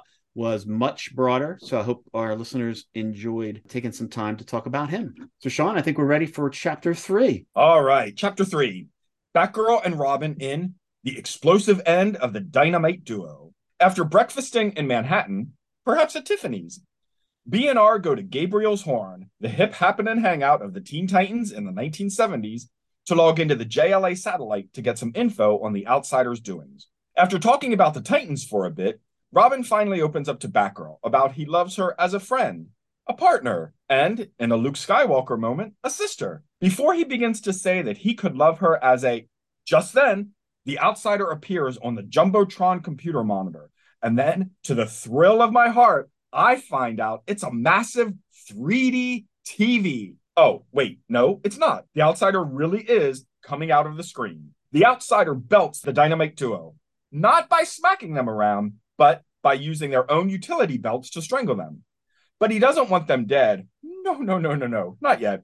They need to be alive to find out that due to the rap on his head when he was at Wayne Manor back in Batman Family number 11, the outsider was able to gain control of Alfred. And look at where we are now. We told you we wanted a real team up and not some dumb party setup. This probably wouldn't have even happened if they had been stopping crooks instead of decorating for a party. By the way, it says a lot about the stars of this book and how far they are in their careers that learning that Man Bat is not only dead, but is now trapped in the body of a were jaguar who is about to kill them doesn't really seem to be a surprise to either one of them. on his way out the door, the outsider talks about who is next on his death docket, and Bat Cousins have to know that I respect anyone who knows how to sling some alliteration like that. Dan, what did you think of chapter three? Man, to me, it all comes down to the page, which is page 18. And it is to me one of the most important, most influential pages in Robin and Batgirl history. As we all know, Batgirl and Robin had been shown clearly at the time, pre crisis, different ages. She was noticeably and significantly older than he was, probably by about eight to 10 years. But they had that spark from the very first issue the will they or won't they? That whole idea of Robin and Batgirl as potential pairing. That's really when this began. And the debate that had gone into, you know, throughout the letters column up to this point about should they or shouldn't, not just will they or won't they, but should they or shouldn't they, was fascinating. I had the opportunity to interview Bob Rozakis years ago about this issue and about his run on Batman Family and this scene in particular in the relationship. And he talked about it. And basically, in a sense, in word for word, what he told for me is much in Robin's dialogue, where he basically outlines the fact that this is more of a crush situation. Batgirl really wouldn't be interested in him. And he sort of acknowledges that. And that's also Rozakis acknowledging to the readers that this really shouldn't happen, but you can understand why Robin would feel that way. And again, the great mystery remains what does Batgirl think? We still don't know. And we don't know if she's pretending that she's asleep. We don't know if she's hurt. None of it. It's so that will they or would they and should they or shouldn't they continue. But you do get the closest thing we're ever going to get to a button on it at the time because they really kind of moved on from that after this. They pretty much had dealt with that part of the issue and then both of their careers moved on. And really, once, of course, Detective rolled around, they really weren't a pairing at all anyway, so in a, in a weird way, and and pardon the pun here, the climax of their relationship kind of happens on this page in a very artful, memorable, and I think really a sweet way. This is why I'm here tonight, guys. I have to say, I really wanted to talk about this issue because of how important it was to the development of Robin and Batgirl as characters at the time and what it ultimately meant for them for decades later to the point where clearly DC felt they had such a great thing going that they decided to make them the great star-crossed lovers of DC Comics. And I still am waiting for the issue to come down and I'm convinced that it's coming that they're going to get married. That is the next big marriage stunt at DC and they're setting it up for it. I don't know, it's going to happen one of these days. I just got a hunch. I can't say it any better, Dan. Sorry if I took the air out of the room. It's just this I've been waiting for this moment. No, that was fantastic. I think it was so artfully done with Babs lying there. And like you said, we do not know whether she's really asleep or not these stories are great fun. We've said it many times, Sean and I, you just got to go with it sometime. The whole concept of the outsider fits in with the island of a thousand thrills, fits in with all kinds of stuff. It's crazy. It doesn't make a lick of sense. You got were jaguars, you got all kinds of stuff going on, right? And yet the heart of the book is right here in this scene. And that's what makes it special. And at the end of the day, that's really what makes it memorable. And I mean, the art is beautiful. Rozakis is hitting on all cylinders. Just a great, great, great scene. I said I didn't have anything to say, and then I went on for two minutes. So sorry. Tim, would you like to point out anything in particular? Well, first off, I got to get my silly comment out of the way because, which I feel bad about with the Dan's wonderful dissertation on this page 18. You could say this is the page that launched a thousand shippers. yeah, well said. Nicely done. I like it. Good. Yeah. It says it all. It's funny because it's almost a Batgirl crossover with Teen Titans since she's in their headquarters. Her name of Batgirl as being that conscious choice, as opposed to her being Batwoman, always makes me want her to be part of the Teen Titans, even though it's like in this era, she's not the right age. I do love that they go to Gabriel's Horn. Yeah. Although it doesn't make a whole lot of sense. Isn't Gabriel's Horn out on Long Island? It's like an hour and a half out of their way. Yeah. I mean, obviously Rozakis was doing it because he wrote both times. Yeah but it was also the one way that they they make it work is that he says, "Well, we've got to get hooked into the the JLA satellite." Yeah. So that gives them the excuse to go an hour out of the city. Yeah. But yeah, that wasn't lost on me. They have to go all the way out to Farmingdale. Give me a break. Well, they drive between Hudson University and Washington D.C. like every That's- other that's issue, true, anyway. too. That's, That's like true too. Which which is is kind This of funny nothing. because well, what I like it because Rozakis is from Long Island. I mean, this Yeah. is that's his stomping Ah, grounds, mhm. and he based Hudson University on Hofstra Mhm. University out on the Mhm. island, and that's why you have the Unispan and back at what episode five or six Yeah. or whatever. Or With the issue five or Joker's daughter, we talked about it. Yeah. But the funny thing about Hudson University is I always see it as upstate because Hudson River is nowhere near Farmington, Long Island, nowhere near Hofstra. And no Carthage is an upstate name because you have Ithaca and Rome, New York, and all these others. So I always took exception to the idea that it was out on the island, but it, it works because it's fun because it's Bob Rozakis. If I were in the situation, I would have written a lot of stuff that happened in my hometown too. It would be fun. I actually Googled the locations because I was so afraid I was going to misspeak about the distance. So, yeah, Oh, so yeah. thank you. I'm glad, no good glad we have someone who knows. So, I agree, obviously, with everything everyone said. One thing I think is interesting is so Robin mentions the Titans, and at this point, it's they're up to issue 50, but Titans would only last until issue 53, which is a shame for me. So they're at the Teen Titans headquarters, and you see in panel two on page 17, you have like statues of people, but they have Superman. So I'm, I'm glad that it's not just the mentor characters. Appar- apparently, they have like a whole big Mhm. lineup of other heroes to aspire to be. I did like that. I thought that was very, very nice, very touching. Then you wonder who else they have statues of in there. yeah, really. I would assume all the Justice League. Which at this point, it's a lot of characters, right? There is absolutely no doubt in my mind that Dead Man has a statue there. And art wise, it's funny. We haven't really talked about the art in this chapter versus the one before. But I do want to point out on page 20, when you have the outsider and he's leaning in and it's all dark, Yeah. there's a really nice, I'll say a surprint, which I Yeah. I mean, it of looks it. Batman in the back. Like, I Mhm. think No, this is great. This whole thing, like a good villain, the outsider walks away before seeing that they're actually dead in, at the end of the chapter.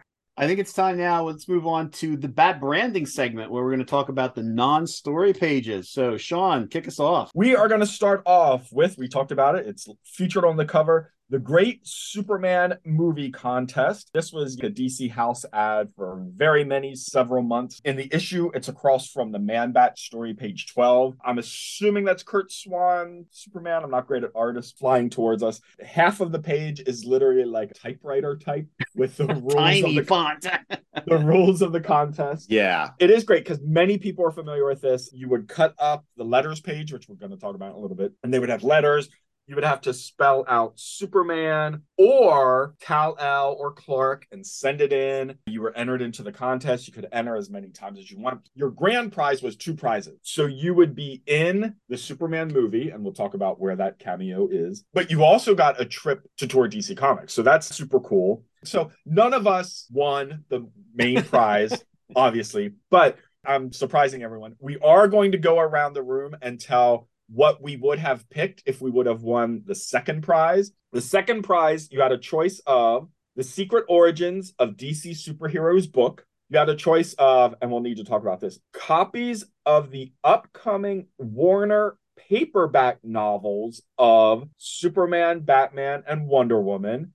We're going to put an asterisk and talk to Dan about that. One year subscription to The Amazing World of DC Comics, or copies of the all new Superman versus Wonder Woman, Superman versus Muhammad Ali, and the Legion of Superheroes supersize comics. So those are the treasuries, or tickets to Superman movie previews. So before we talk about our choices, Dan, Paul, Tim, do you know what the copies of the upcoming Warner paperback novels of Superman, Batman, and Woman are they prose novels that Superman one is Miracle Monday, right? Last Son of Krypton. Oh, it's Last Son of Krypton, right? That came before Miracle Monday, right? I mean, I'm not sure where the planning was at this point, but because of the rights issues with Mario Puzo, they were not able to do any adaptation of the story. So they couldn't even do a novelization. So what they did do was they had Elliot S. Maggin writing a Superman story that they dressed up with imagery from the movie, Right. but it really it had nothing to do with that. I think the idea was that they wanted to have a line of paperback novels that they were going to launch, but it just never went anywhere. Yeah.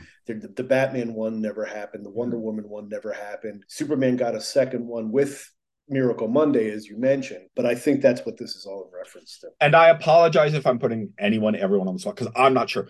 Where does this fall timeline with those Marvel paperbacks that had like the painted covers? Around the same time. Okay, yeah. Yeah, I mean, I'm not sure which started first or which came out first, but we're all talking. It's all late '70s. Yeah, those Marvel novels were great. I still have them. I thank God Dan is here to tell us these things. Oh, I know, I know. I don't mean to be that guy.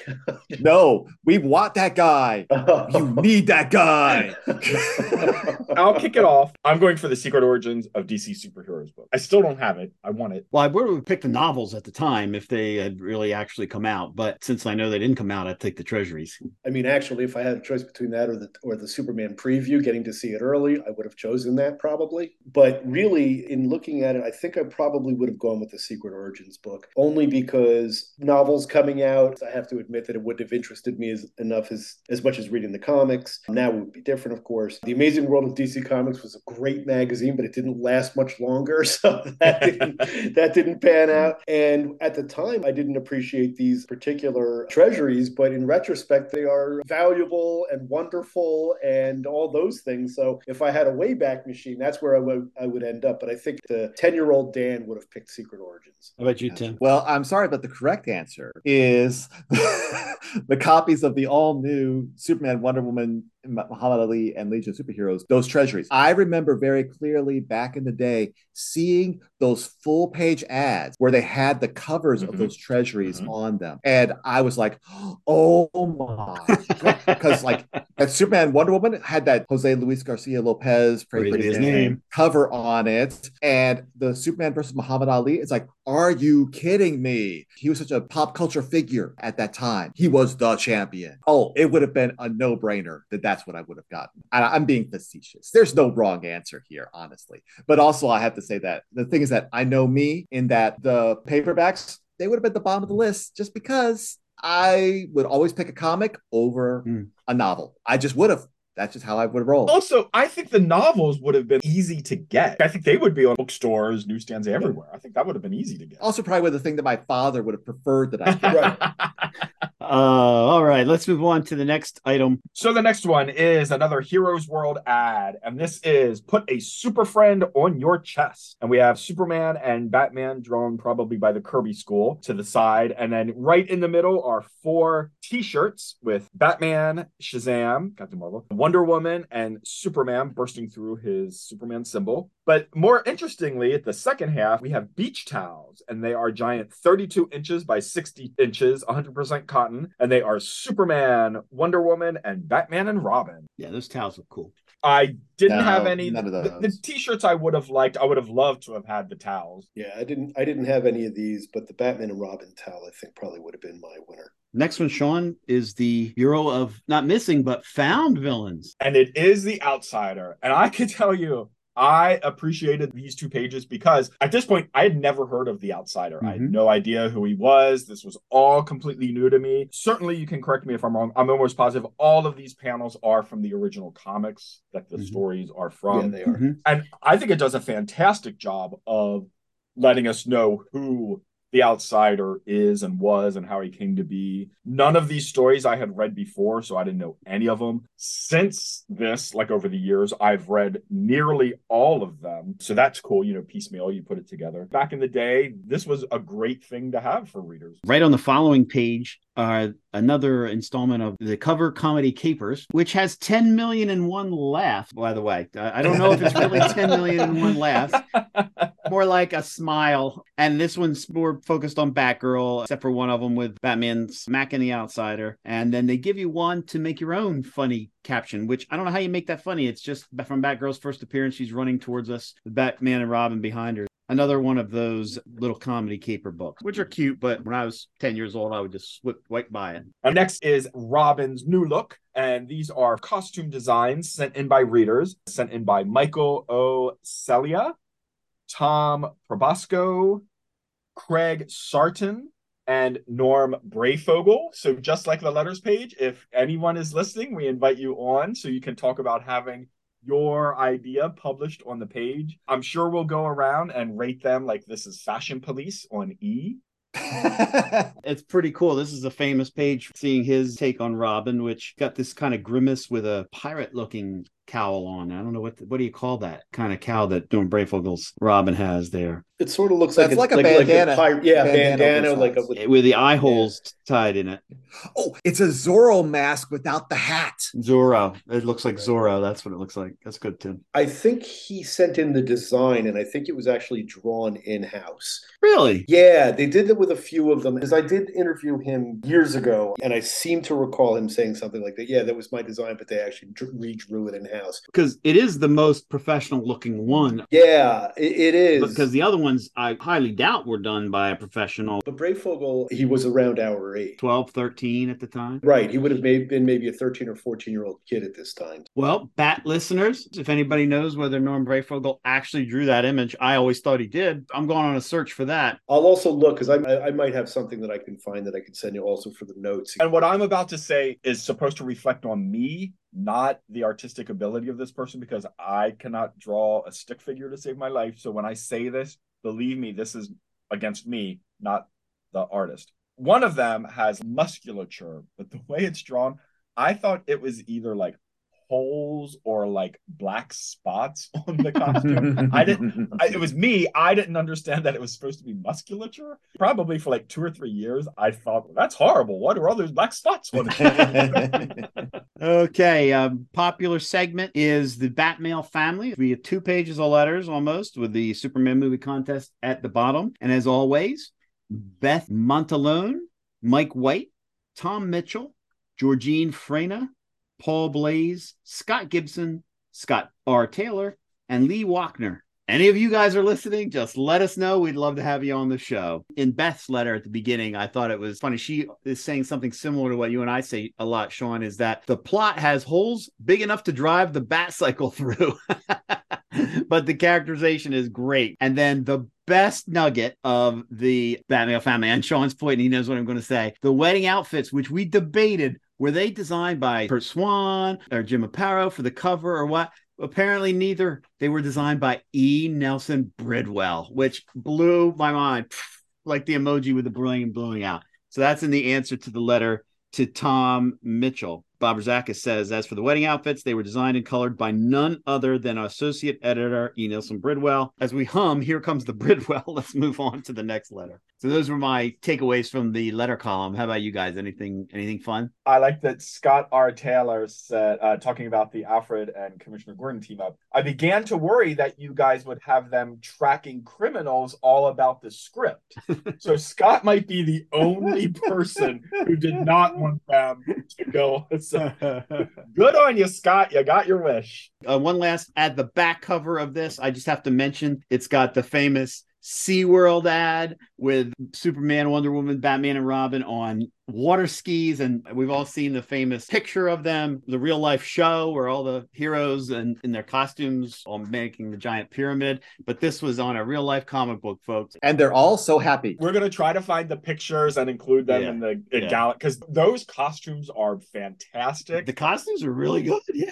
And they're get soaking wet. As a kid, I would have done anything to go to Disney World, absolutely. But this is the one thing that would have gotten me to SeaWorld. I would have loved to have seen this. Oh, you're not alone, brother. All right, let's move on to chapter four inside, outside, melting down the town. So, in chapter four, we start off with the outsider monologuing on top of the bridge after eliminating the TNT trio. He is doing the evil genius thing because he has transformed the entire New York skyline into candles. But Batgirl and Robin aren't dead. They show up to stop him and the outsiders' attempt to use their utility belts against them again fails since the dynamite duo has discarded them. Robin decks him, and just as the outsider is about to do something weird with the bridge, Man-Bat shows up. Amazingly, he is not dead either. He apparently used one of Aquaman's magic tridents to kill the Uturunku and then skins him, maybe, to disguise himself as the Uturunku. He was the one to free Robin and Batgirl instead of eviscerating them. So Don Newton shines in a big fight scene with the outsider, doing his best Green Goblin impression by throwing Gwen, uh, I mean Robin, off the bridge. Kirk does a better job than Peter Parker, though, and actually rescues Dick. Meanwhile, Babs does her Robin impression by using acrobatics and puns to clobber the outsider. Robin then shines the moonbeam flashlight onto the outsider, and of course, it splits Alfred out of him.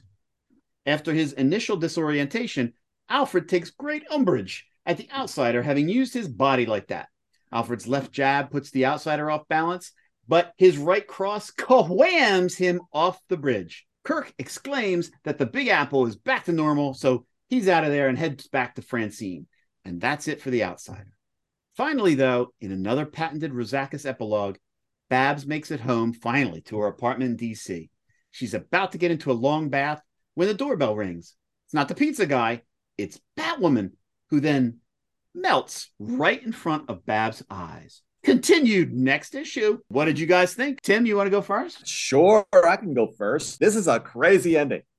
I, I, I'm, I'm sorry for, being, you know, for my hot takes being kind of crazy and wild out there, but this ending is just what is what is happening? what is going on? Uh, the, the candles. So that's one thing is that he's powerful enough to grab the moon to turn New York City into burning candles and can't beat two acrobats and a flying mat. It's one of those things. You just go with it's it's comics. Don't ask questions. It's comics. But the artwork is just really great throughout it. I like the action in it. Like on page 26, Batgirl doing a backflip with a double kick. It's like, oh, that's really pretty sweet. Man-Bat's rescue of Robin. I will forgive the comparisons to Gwen Stacy this time.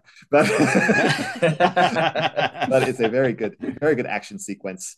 And just the splitting of Alfred from the outsider, it's like, ah, that's not necessarily a good thing going forward because we don't see a body afterwards.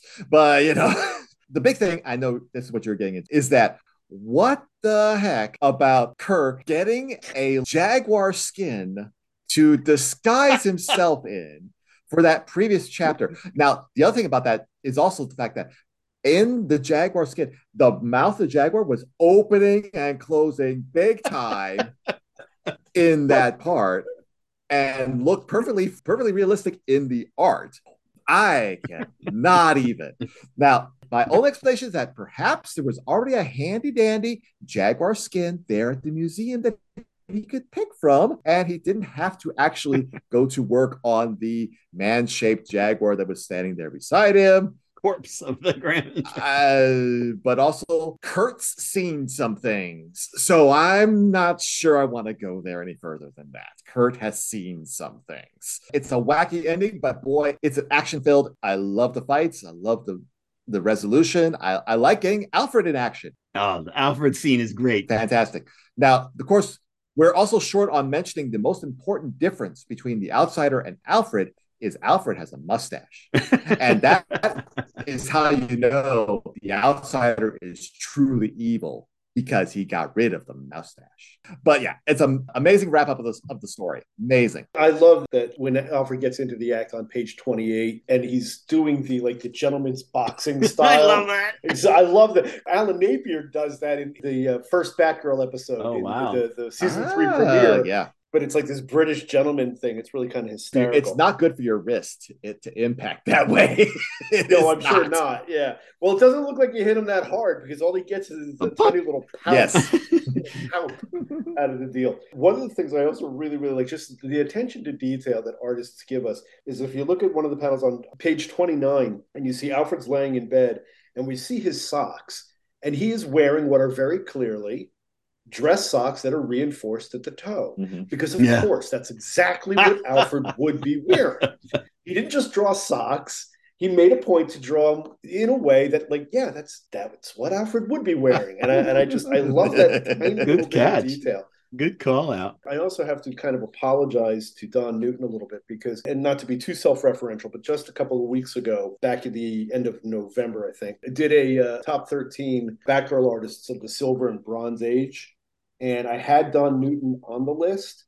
And then I removed him from the list ah. just because he didn't really draw her that much. Mm-hmm and then some of the others who made the list did. But anyway, the point being, once again, going through this entire story, page by page, has re- made me realize what a mistake I made because quality over quantity. Don Newton drew a great Batgirl, and you see a lot of that in that scene, like with her doing that back. Yes. Yeah, she's mm-hmm. kicking the, the outsider in the face, and yeah, just great stuff. Yeah, no surprise. I love this ending. I love the story. I think the outsider looks fantastic on page twenty-two. That little inset panel, I, I love that. The thing with Man Bat with the Uturuku. Uturuku, come oh, on, you man. say it so well. We just got to take that snippet and just paste in whatever whatever we needed. I actually think it almost maybe kind of sort of would have worked if the outsider wasn't standing beside him with his hand on his shoulder. If it would have been like across the room and the door opens and he kind of comes like I think that maybe would have worked. But just just the fact that he's standing right beside him. If you just think about it, is that really the weirdest thing that happened in this issue? There's plenty of weird stuff going on in this issue. It's funny in my mind to this day. I still reference the manly art of fisticuffs in my head. I, I, I love that turn of phrase. On page 29, I absolutely love the sun coming up through the bridge. I think that is beautiful. Mm-hmm. Yeah. And one thing that is going to really surprise people in the epilogue. So I'm 100% a gay man, super proud, everything. The hourglass figure of Barbara Gordon is like va va voom. now I, oh, yeah. I understand what an hourglass figure is because wow. Oh, you don't have to apologize for that. These last two pages, these last two pages of the artwork, every shot of Batgirl.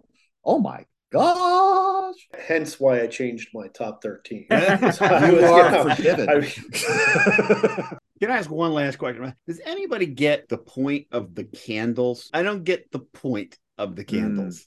I mean, other than the fact that the outsider could do grand things. Yeah. In their first big blowout between the characters, he turned Robin into a coffin. He made the Batmobile and the Batarangs come, come, alive. alive. Yeah, all those. Characters. Yeah, so I just think it's. I mean, he's a pretty theatrical dude, and I'm guessing that that's right. probably what it is. Mm. I mean, he was actually a villain who they made up as they went along because he wasn't originally supposed to be Alfred. They had introduced the outsider, had him for a few years, made him Alfred so they could bring Alfred back because of the TV show. So there was always what exactly the outsider could do was never really clearly defined. So I just think it was just more about showing the horror and the power of what he could do. Because I am morally obligated to reference a musical in each episode, in Bedknobs and Broomsticks, there's a song called Do It With a Flair. This is exactly him. Like, you can do it with a flair. All right. In words of Sean, I'll allow it. So, Sean, you want to bring us home with our last segment? We are going to take a trip to Gabriel's Horn, the hip happening hangout for the Teen Titans in the 1970s. We talk about the most 1970s moment in the issue from any of the stories, which in this case, any of the segments, any of the chapters. Tim and Dan, what do you have for Gabriel's Horn for our big 3D TV Jumbotron? Put it up on the board. Go ahead, Tim. Oh, I have so many items listed that I'm afraid to list them all. I don't want to steal anybody else's thunder. So I'm not going to list them all. I'm just one of the things I'm definitely going to call out is no motorcycle helmets. no helmets on the bikes. That's a big thing. That's a big no no. And it's like, oh, in the 70s, no problem. Such a big deal. Well, I mean, because it was such a big deal in Captain America when they got him a helmet. It's like they were finally like, oh, you need to be wearing a helmet cap. You're a role model and I'll put up my number one pick is actually not in the story, but in the rules for the Great Superman contest, the typewritten rules for the contest, not lettered, yeah. typed. Mm.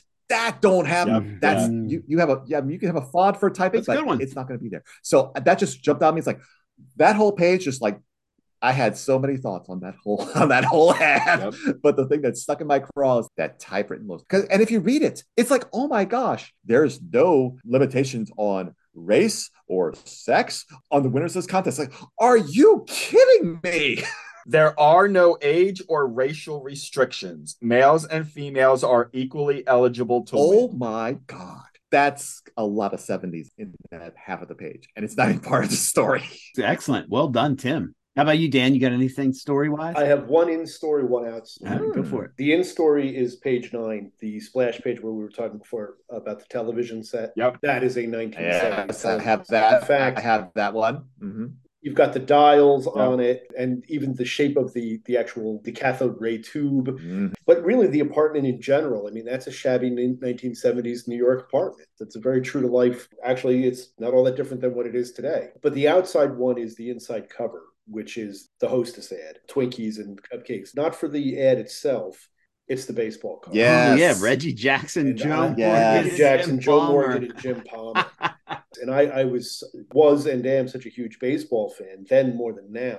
But those guys were huge. Oh heck yeah! And I remember getting cards that I could cut out from. The, I mean, I was a Topps collector, but I had some of these, and I remember looking at the boxes and looking underneath to see, all right, are any Yankees on here? Oh, Reggie, that'll do. You know, Thurman Munson would be better. Cool. I'll take Reggie. that sort of it. So that took me right back to the summer of 77. And weirdly, just in retrospect, the idea of the city actually burning as candles, unplanned, obviously, but this was also the summer of the Great Blackout. Ah, yeah. In retrospect, looking at the summer of 1977 when this comic came out, and you look at this with the backdrop of New York having one of its weirdest strangest summers. You had the blackout, you had the Son of Sam, you had the Yankees, you had the mayoral race, all of which is in the wonderful book, Ladies and Gentlemen, The Bronx is Burning. If you're a New Yorker, or have a familiarity or love that part of the country. I look at this comic book and I feel like it's very much a part of its time, just in the general sense of it because of all those things. Cool.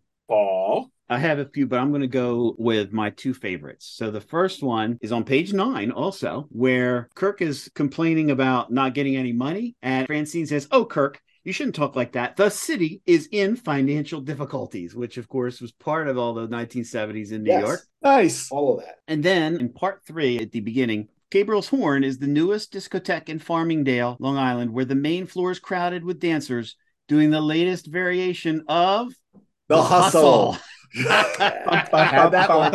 I had that one. I love that. That you had to scour for that one because that's in a caption. Mm-hmm. That's great. That's a good one. Those were my two favorites. So Sean, looks like I knocked at least one off your list. How about you? Knocked one and half of one off of another. And it's funny because both of them are in literally the same panel. Before Francine is talking about the financial worries, yep. Kirk says, Whoopee, that and 50 cents will get me a ride on the yeah, subway. I got that one too. That's great. Good job, man. Good job. And you actually said my other one, which is, of course, fittingly, Gabriel's Horn. The fact that they call it a discotheque. Nice. Oh, yeah. Normally, you would just say, "Oh, I'm going down to the Mhm. disco. I'm going to the disco." Ah, the, the nice. discotheque. Awesome. I had a couple others. Yeah, go ahead. Let's hear them Yeah, all. go, go, go. Yeah. Corded telephones. You guys got a lot of them, so it's great. The only other one I was going to say, which is just really because of nerdiness, there's no Titan's Tower in the river. Amazing to me when I got there, and it's like, oh my gosh, I actually do expect to see Titan's Tower in the river in this comic book. Long live Gabriel's horn. Uh, that's how you know it's the 70s, though. Fair enough. That's great. Ah, well, guys, I think that wraps it up for the issue. We would like to thank our special guests, Tim Price and Dan Greenfield, for stopping by the reunion this month. Tim and Dan, would you like to remind folks where they can find you? Tim? Sure. Thank you so much for having me on. It's been a blast. And, you know, I love this show. You guys have been doing such great work and it's been fun to read along with you. And it's a hoot every time. So thanks for letting me come down. And I think I've had a few too many pieces of fried chicken. So I'll have to wrap this up. Uh, so you can find me on WON, the Right On Network, with our leader, AJ Wright.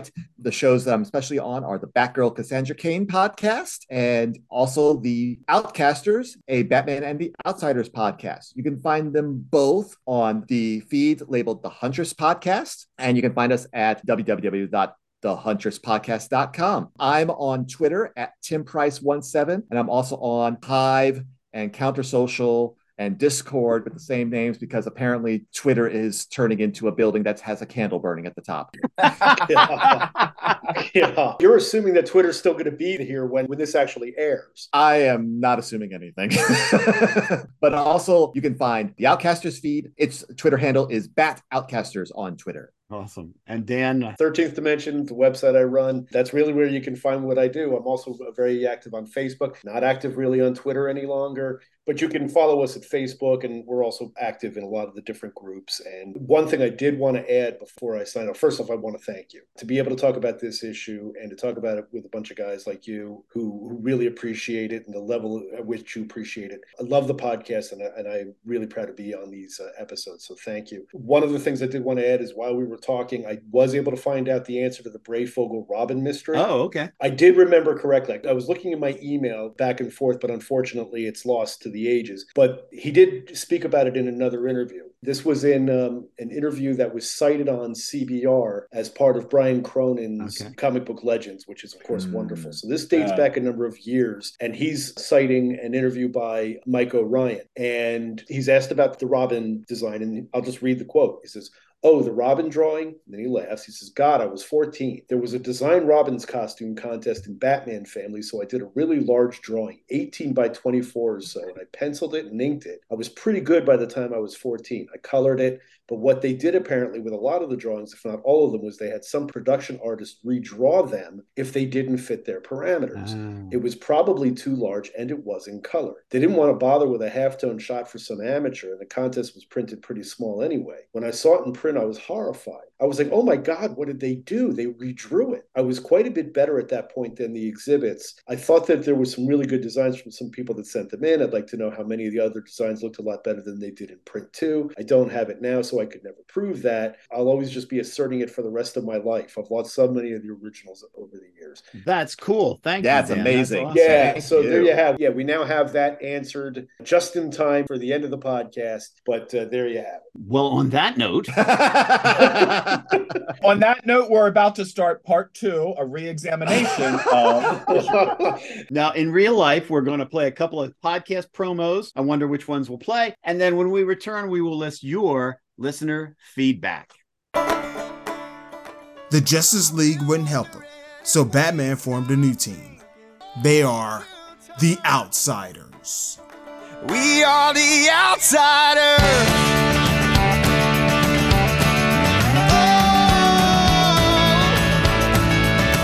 We are the outsiders. covering Mike W. Barr's series into its third year, where change is in the air. A new member joins, an original member leaves, old and new threats, and the deadliest man alive. Oh, and more puns. The Outcasters is a Batman and the Outsiders podcast. Look for us under the Wright On Network. That's W R I G H T on Apple Podcasts, Stitcher, and Spotify. Or listen at our website, thehunterspodcast.com, and follow us on Twitter at Bat Outcasters. Join the Outcasters, because to live outside the law, you must be honest.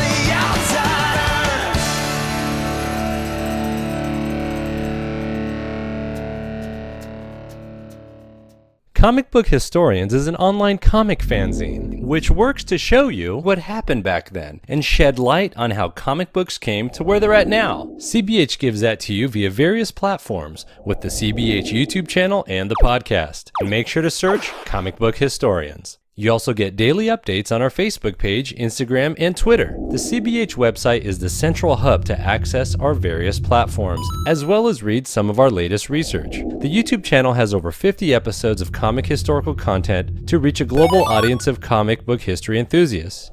And listen to our podcast for comic history discussions, interviews, and lessons. Globally connect to comic book history through CBH, an online fanzine. Welcome back. Before we get started on your feedback, I just realized that I wrecked myself, and now I need to check myself so that I can correct myself. Earlier in this episode, I mentioned the Kirby School, which of course I meant the Kubert School. But I can see where I made the mistake because Kirby and Kubert, they're both video game stars, so no wonder I was mixed up. Early in the episode, I also said that I'd talk about the Superman movie contest cameo, and then I got so enraptured by my own voice that I forgot to actually talk about it. The winners of the contest were profiled in The Amazing World of DC Comics number 16, and that's the issue that has the beautiful art of Marshall Rogers with all the Golden Age characters. Oh my god, it's beautiful.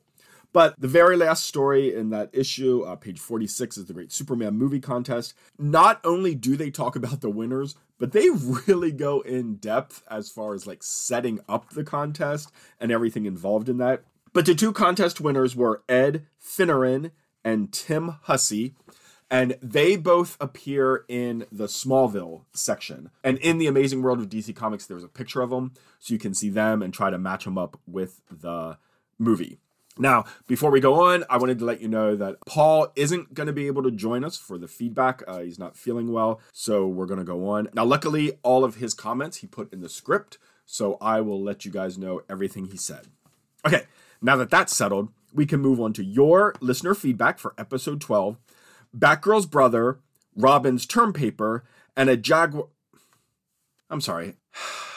I guess I need to talk to you guys about something. Like it's kind of hard to say, but so I'm doing this alone because Paul, cousin Paul, he developed a case of swamp fever. Now, I will say like the incubation period did last the entire 7 days, but he has succumbed to the case of the swamp fever. Hopefully he'll be okay. I'm doing the feedback so he doesn't have to. I'm going out on patrol so he doesn't have to. And I did give him Chinese oranges, so I think probably by the next episode he'll be able to be back on the show. So that's you know, I just wanted to address the elephant in the room and get it over with. Now that that's settled, we can move on to your listener feedback for episode 12 Batgirl's Brother, Robin's Term Paper, and a Jaguar in Central Park, with special Bat guest Ward Hill Terry.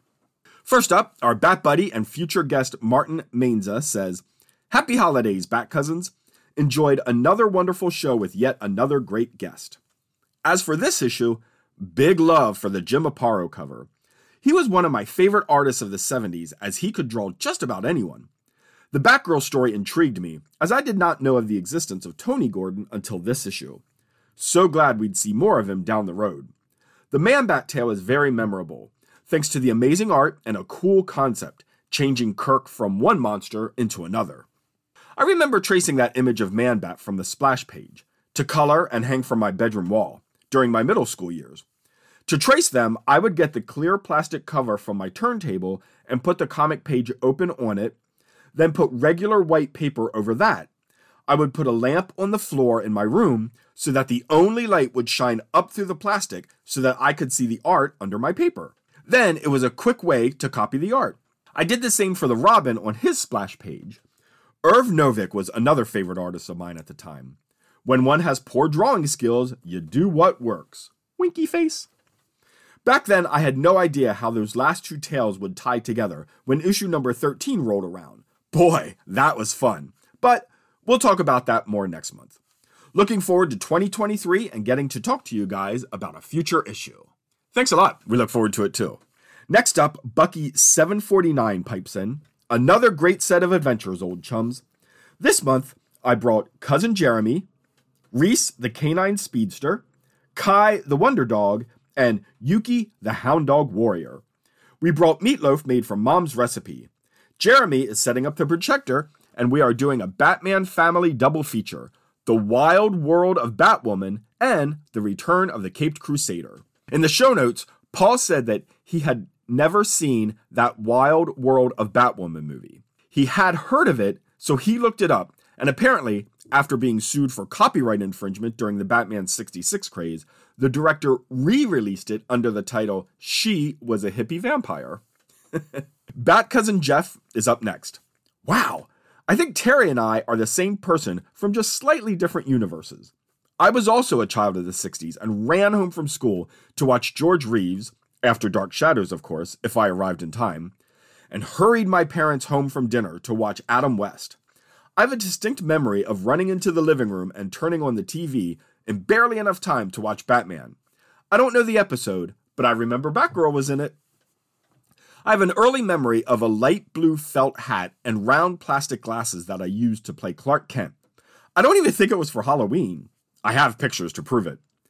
I wore out my Batman Viewmaster reel, which was the only way back then I could relive an episode, over and over again.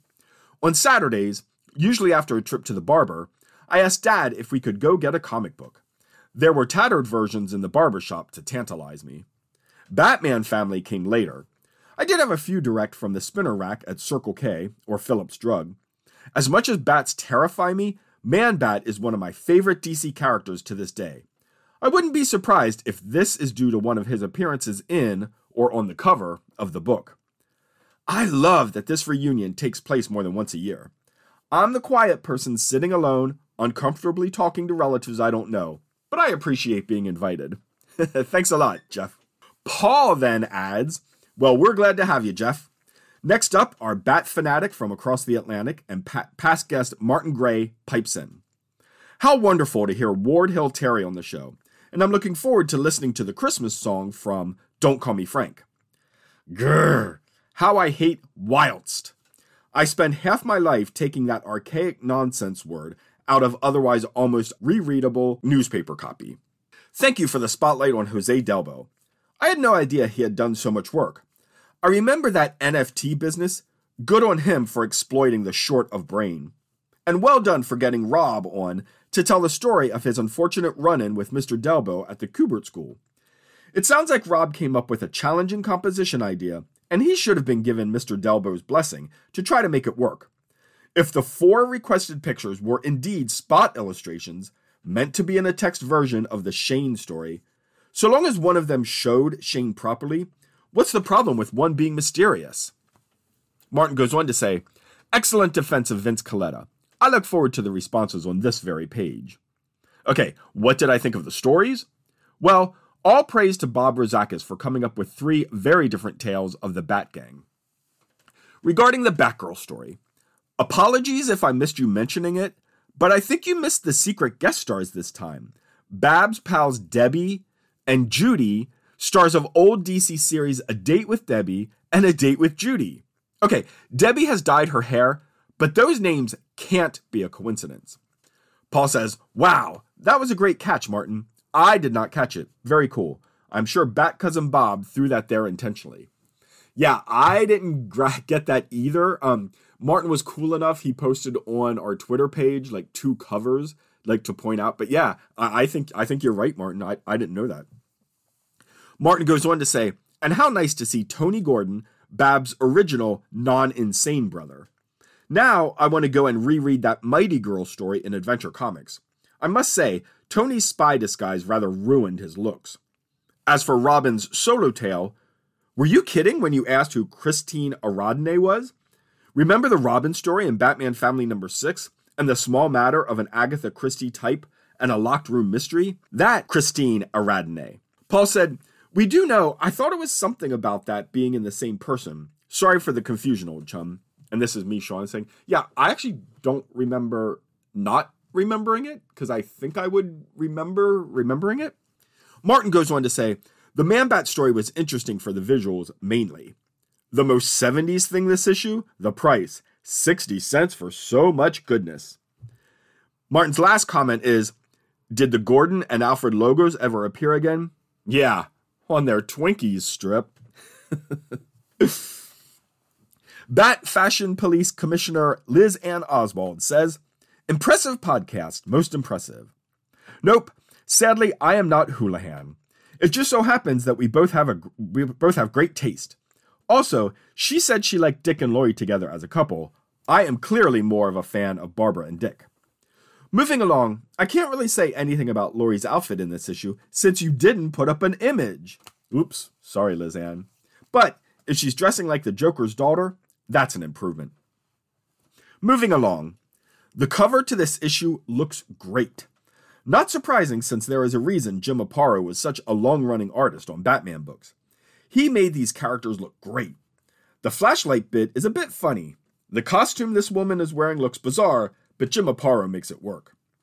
The Batgirl story is pretty cool, but yeah, it would have been nearly impossible for them to set this theft up. Not just for everything you pointed out, but the police would have caught him in seconds. Leaps in aviation had gone way beyond what this biplane was capable of, especially by the 70s. The police would have picked him up in minutes, with just two helicopters. It was cool to see Barbara's brother in this comic before modern DC completely character assassinated him. Moving on to the Man Bat story. This is clearly early in the artist's work. He was still pretty good at this point, but even though the turtleneck is kind of working for him, what is with that pinstripe jacket? Was he auditioning to be a game show host? I'm not even going to try to understand the science of a jaguar biting him and then a flashlight being flashed at him. The Robin story isn't that bad. The close up works well enough, though I'm not sure this is really the image you'd want to put up to say, look at this great hero. And he shows his foot in the camera. Him saving the book bit is pretty cool. That's pretty much all I have to say about this issue. In the Twinkies ad, we see that Hal Jordan is half the man he used to be. Showing the old origins of Clayface was kind of cool. It is interesting saying how well Clayface is integrated into modern DC. The Spalding ad isn't that bad. I know nothing about sports, though even I remember Dr. J. Sorry, I have no idea who Rick Barry is. Though, hey, Mad Magazine's own Jack Davis drawing it is kind of cool. Liz Ann finishes up by providing a list of some Christmas songs she likes. Check out the website for her selections, and she also leaves some additional comments on more G.I. Joes, so check them out too. Next up, Network All Star and fan of Robin's White Very Christmas, Chris Franklin says, Great to hear Terry on the show.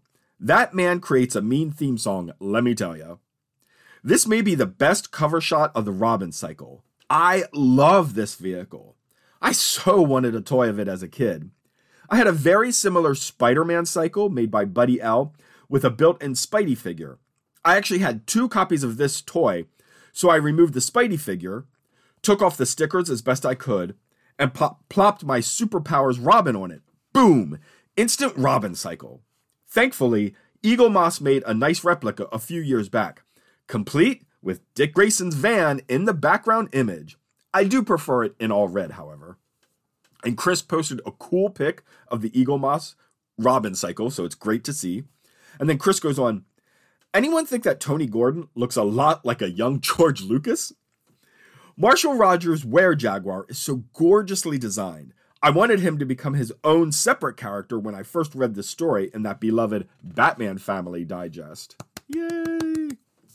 Fun fact about the Sky Heroes I haven't seen them in person, but if you look closely at the examples listed on eBay, you can see that the figural art is unmistakably by Gil Kane. Were the awesome logos for Gordon and Alfred ever reused? Not to my knowledge, which is a shame. Had they been given proper entries in the original, pre crisis version of Who's Who, I bet someone would have dug these out and used them there. I know Alfred does get an entry, but to say how would spoil the contents of your next episode. I'm a Christmas music fanatic myself, and I've been digging into some new to me songs this year more. I did hear Kylie Minogue's version of The Waitresses Christmas rapping on one of the Sirius XM channels last week, and of course, I thought of Sean. Oh, thank you, Chris. That warms my heart. Our Bat pal, Matt Sorois, is next. Fun episodes, guys. I did have the Batman Sky Hero. It was made of very thin styrofoam. They did not last very long. I flew it once or twice before the wing tore. Now, the water rocket I bought at the Boston Museum of Science, where it's entirely possible that I saw Ward Hill Terry demonstrate the lightning show, was made of much better materials. I only launched it once because it landed on my neighbor's roof. Another Matt, Bat cousin Matthew Davis, stops by the Wayne family gardens to proclaim, Festivus greetings, Bat cousins. I enjoyed reading these stories as a kid, but rereading them now has really made me appreciate them. And it's also made me realize how underrated of a writer Bob Rozakis is. One issue might have three solo stories, like this one. Another featured a Batgirl Robin team up. And then there's the next issue where the whole Batman family comes together. And there's a subtle interconnectivity with all of them. Definitely entertaining and fun. These days, too many people would be trying to fill in the continuity with Tony. Well, he must have gone down before Bruce Wayne became Batman. Otherwise, he would have investigated it and rescued him. Yeah, but don't you think Batman didn't know what really happened anyway? Oh crap, I'm doing it, aren't I? Ugh, simpler times. This issue featured a nice set of artists, didn't it? Jose Delbo seems best known for female heroes, Batgirl here, and in his long run in Wonder Woman. Maybe not quite as realistic as Neal Adams, but definitely one of the better artists at DC in the 70s. And Marshall Rogers and Terry Austin's classic run on Detective Comics remains a favorite of mine. Irv Novick was always a favorite at the time. His work looked better when paired with Frank McLaughlin as opposed to Vince Colletta. No, I'm not going to open that debate. I don't want anyone throwing Uncle Johnny's eternal holiday fruitcake at me. And then he posts a link to Johnny Carson's bit where Uncle Johnny's fruitcake destroys his desk. We agree, we don't want that kind of fruitcake at the reunion. Oddly, and frustrating enough, that World's Finest with Tony Gordon's first appearance is not on the DC Universe site, and it doesn't look like the Adventure Comics appearance of Lil Babs is there either. This is Sean now speaking. Yeah, I agree. Um, I love the DC Universe Infinite app. I use it all the time. But yeah, there's a lot of big omissions there, um, especially with Adventure Comics. There's a, there's a huge chunk missing and World's Finest as well. Okay, back to the letter. The most 70s thing in this issue? At first, I was thinking how nicely dressed Barbara and her friends were when visiting the Smithsonian. Then again, these are two friends visiting a third friend who is a member of the US House of Representatives, so the choice of clothing is understandable. Then I noticed the Chinese soldiers interrogating Tony. Yeah, that might have been downright progressive for the time, especially when you think of Asian depictions 35 years before this, but it definitely does date the story. Wishing everyone a happy holiday. Thanks a lot. Now we're going to go on to Network All Star and co founder Rob Kelly. Kudos to Kelly. Oh, that might not work. Had to pipe in to set us straight. Hey guys, great show. Love hearing Terry on the network. These Jim Aparo covers are just so good lately. DC needs to put out a hardcover, the DC covers of Jim Aparo book. I'd gladly fork over $100, 42% off at in stock trades for it. Paul and I agree, we would too. And Rob says, not to be that guy, but since you mentioned it, it was I, Rob Kelly, who came up with the Jose Luis Garcia Lopez, praise be his name thing, over on my late lamented Aquaman Shrine blog, of which Sean was a member of Foam. When I started doing the Fire and Water podcast, I kept the gag going, and now it's become the closest I'll ever get to creating a meme. P.S. Thanks to Terry for backing me up regarding Jose Delbo's inkers. When I was a kid, I had no conception of what inkers even did and what effect they had on the pencil art. So if I saw art I didn't like, I would assign all the blame to whoever was listed first. Only over time did I notice hey, I like this guy when he's inked by that guy, but not by that other guy. For whatever reason, Delbo kept getting paired with inkers who didn't do him any favors.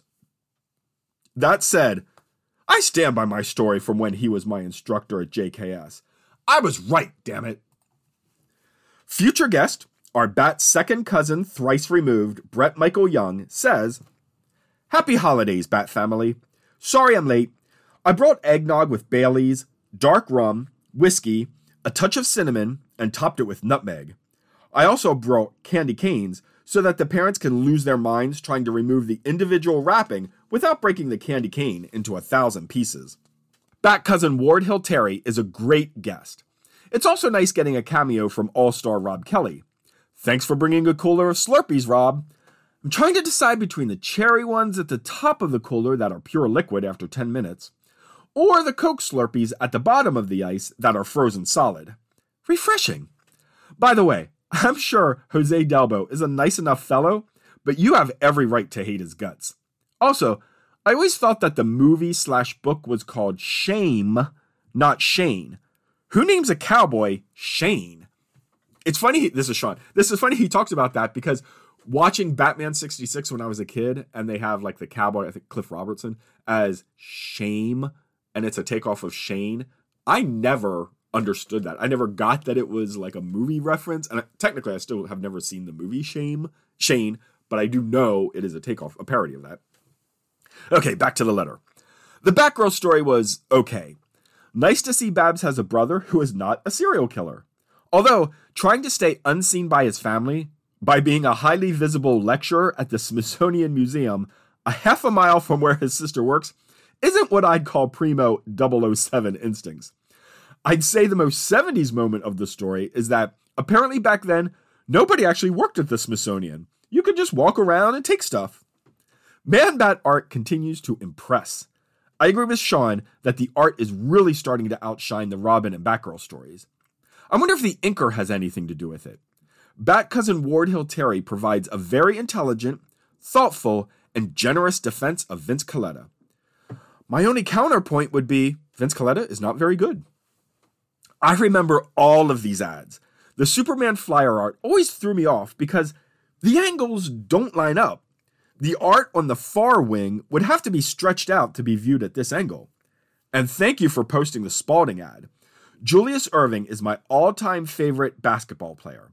Nobody wants to see you shooting jumpers, Rick Barry, while the doctor is doing windmill dunks from the foul line. Go Sixers! And then in the show notes, Paul says, Me too, Brett. I grew up in the we o u one era of Sixers basketball and did attend a playoff game the year they won the title. So this brought back memories for me. I didn't understand any of those sports references that I said, but Brett goes on to say The Robin story was a bit silly, but I love talking motorcycles, especially when they show up at your apartment or dorm. Robin's cycle climbs the stairs and shows up at his dorm room door, and no fellow student is the wiser.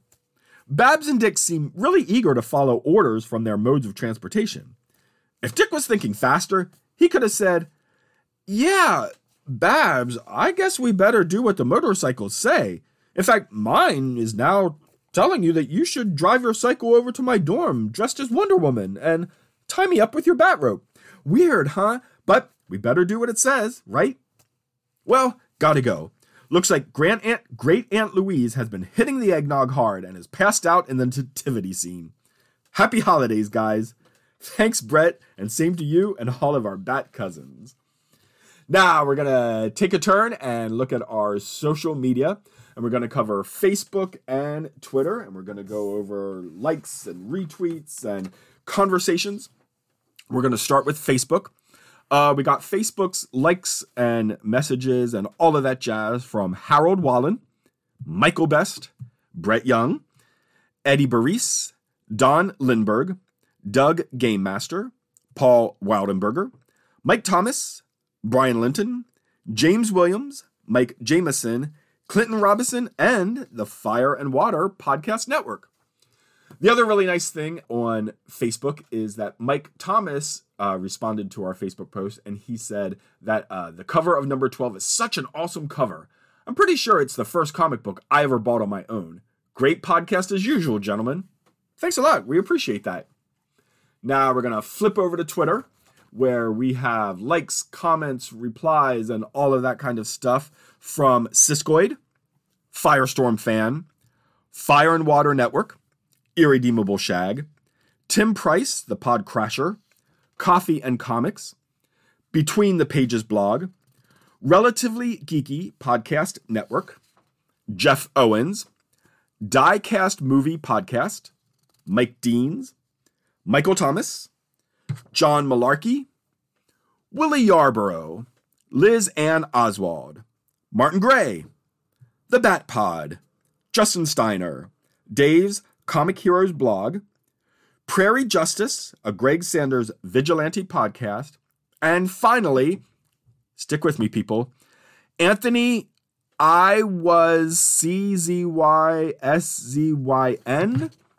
I'm not sure how to pronounce that, but I appreciate you being on Twitter for me. and on Twitter, Martin Menza said, Sean, did I hear during this episode that you work for a library? Me too, Bat Cousin. I have been an adult services librarian for a public library for over five years now. That is fantastic. Uh, in December, I just had my five year mark at working at the library. Um, I absolutely love it. Uh, I'll take this opportunity to encourage everyone to check out their local library. They really are great. And I can't speak for every library system, but um, definitely check it out. I, I do think that probably every library system certainly does have graphic novels now, uh, which is fantastic. And if your local branch doesn't, you may be able to order them in from another of their branches or an interlibrary loan. So that's great. Uh, we also have streaming services for free. My li- library has Hoopla and Kanopy. And the great thing is, Hoopla has graphic novels on there that you can rent for free. So that's wonderful. Getting back to uh, the Twitter mentions, Rodney Trainum said he is finally getting into this podcast queue. This issue was the second Batman family that I ever got. I vaguely remember the Man Bat story from the Batman Family Digest. Yay! I had a few years prior. Uh, he loved Marshall Rogers' art in that story. Amen, brother. Uh, the Robin story led into one of his favorite issues of Batman Family. Me too, Rodney, me too. Some more Twitter goodness. Uh, Martin Gray posted that he got the Batman Silver Age Omnibus Volume 1. And he pointed out that front and center on that beautiful, beautiful cover is Batwoman. And yes, I can't help but think that this podcast was entirely responsible for that. And if I'm not mistaken, I think someone got that as a Christmas present. So that's super cool. The last thing in terms of social media, two people named Shag and Rob Kelly got together in Florida. And of course, what do we do? We go to comic book shops and there they saw an issue of Batman Family number 2 and snapped a selfie with the five of them. Shag, Rob, Batman, Robin, and Batgirl. Martin Gray chimed in and said, I hope this means we'll get the network's original Dynamite duo on Batman Family Reunion soon. To which uh, someone who runs our Twitter account said, We've reserved the Odd Man story just for them. uh, we thank everyone for uh, their interactions on Twitter and Facebook. It's great. I love it. Uh, keep it coming. Now, before we sign off, as most of our listeners know, running the Fire and Water podcast network has gotten more costly over the years as more and more shows were added. So if you're enjoying what you hear on this show or any of the other shows, please consider becoming a Patreon. We're not all Bruce Wayne, but any small amount that you can give helps defray the cost. And I promise that we will not use those funds to buy a silver trident. To find out how, go to patreon.com slash fwpodcasts and thanks. And that's going to do it for the feedback section and for episode 13. Let me tell you, I cannot wait until Paul can do this with me again. Whew. Special thanks to both of our guests this month, Tim Price and Dan Greenfield. We loved having them on the show. If you're interested in being a guest on the show, uh, let us know. Reach out to us. Uh, we still have open slots all the way down the line for the rest of Batman Family and then running into Detective Comics. Thanks again for listening and for your comments. And we hope that you will join us next month when Batwoman returns. Yay! And we find out if old superheroines never die, they just fade away. Happy New Year, everybody.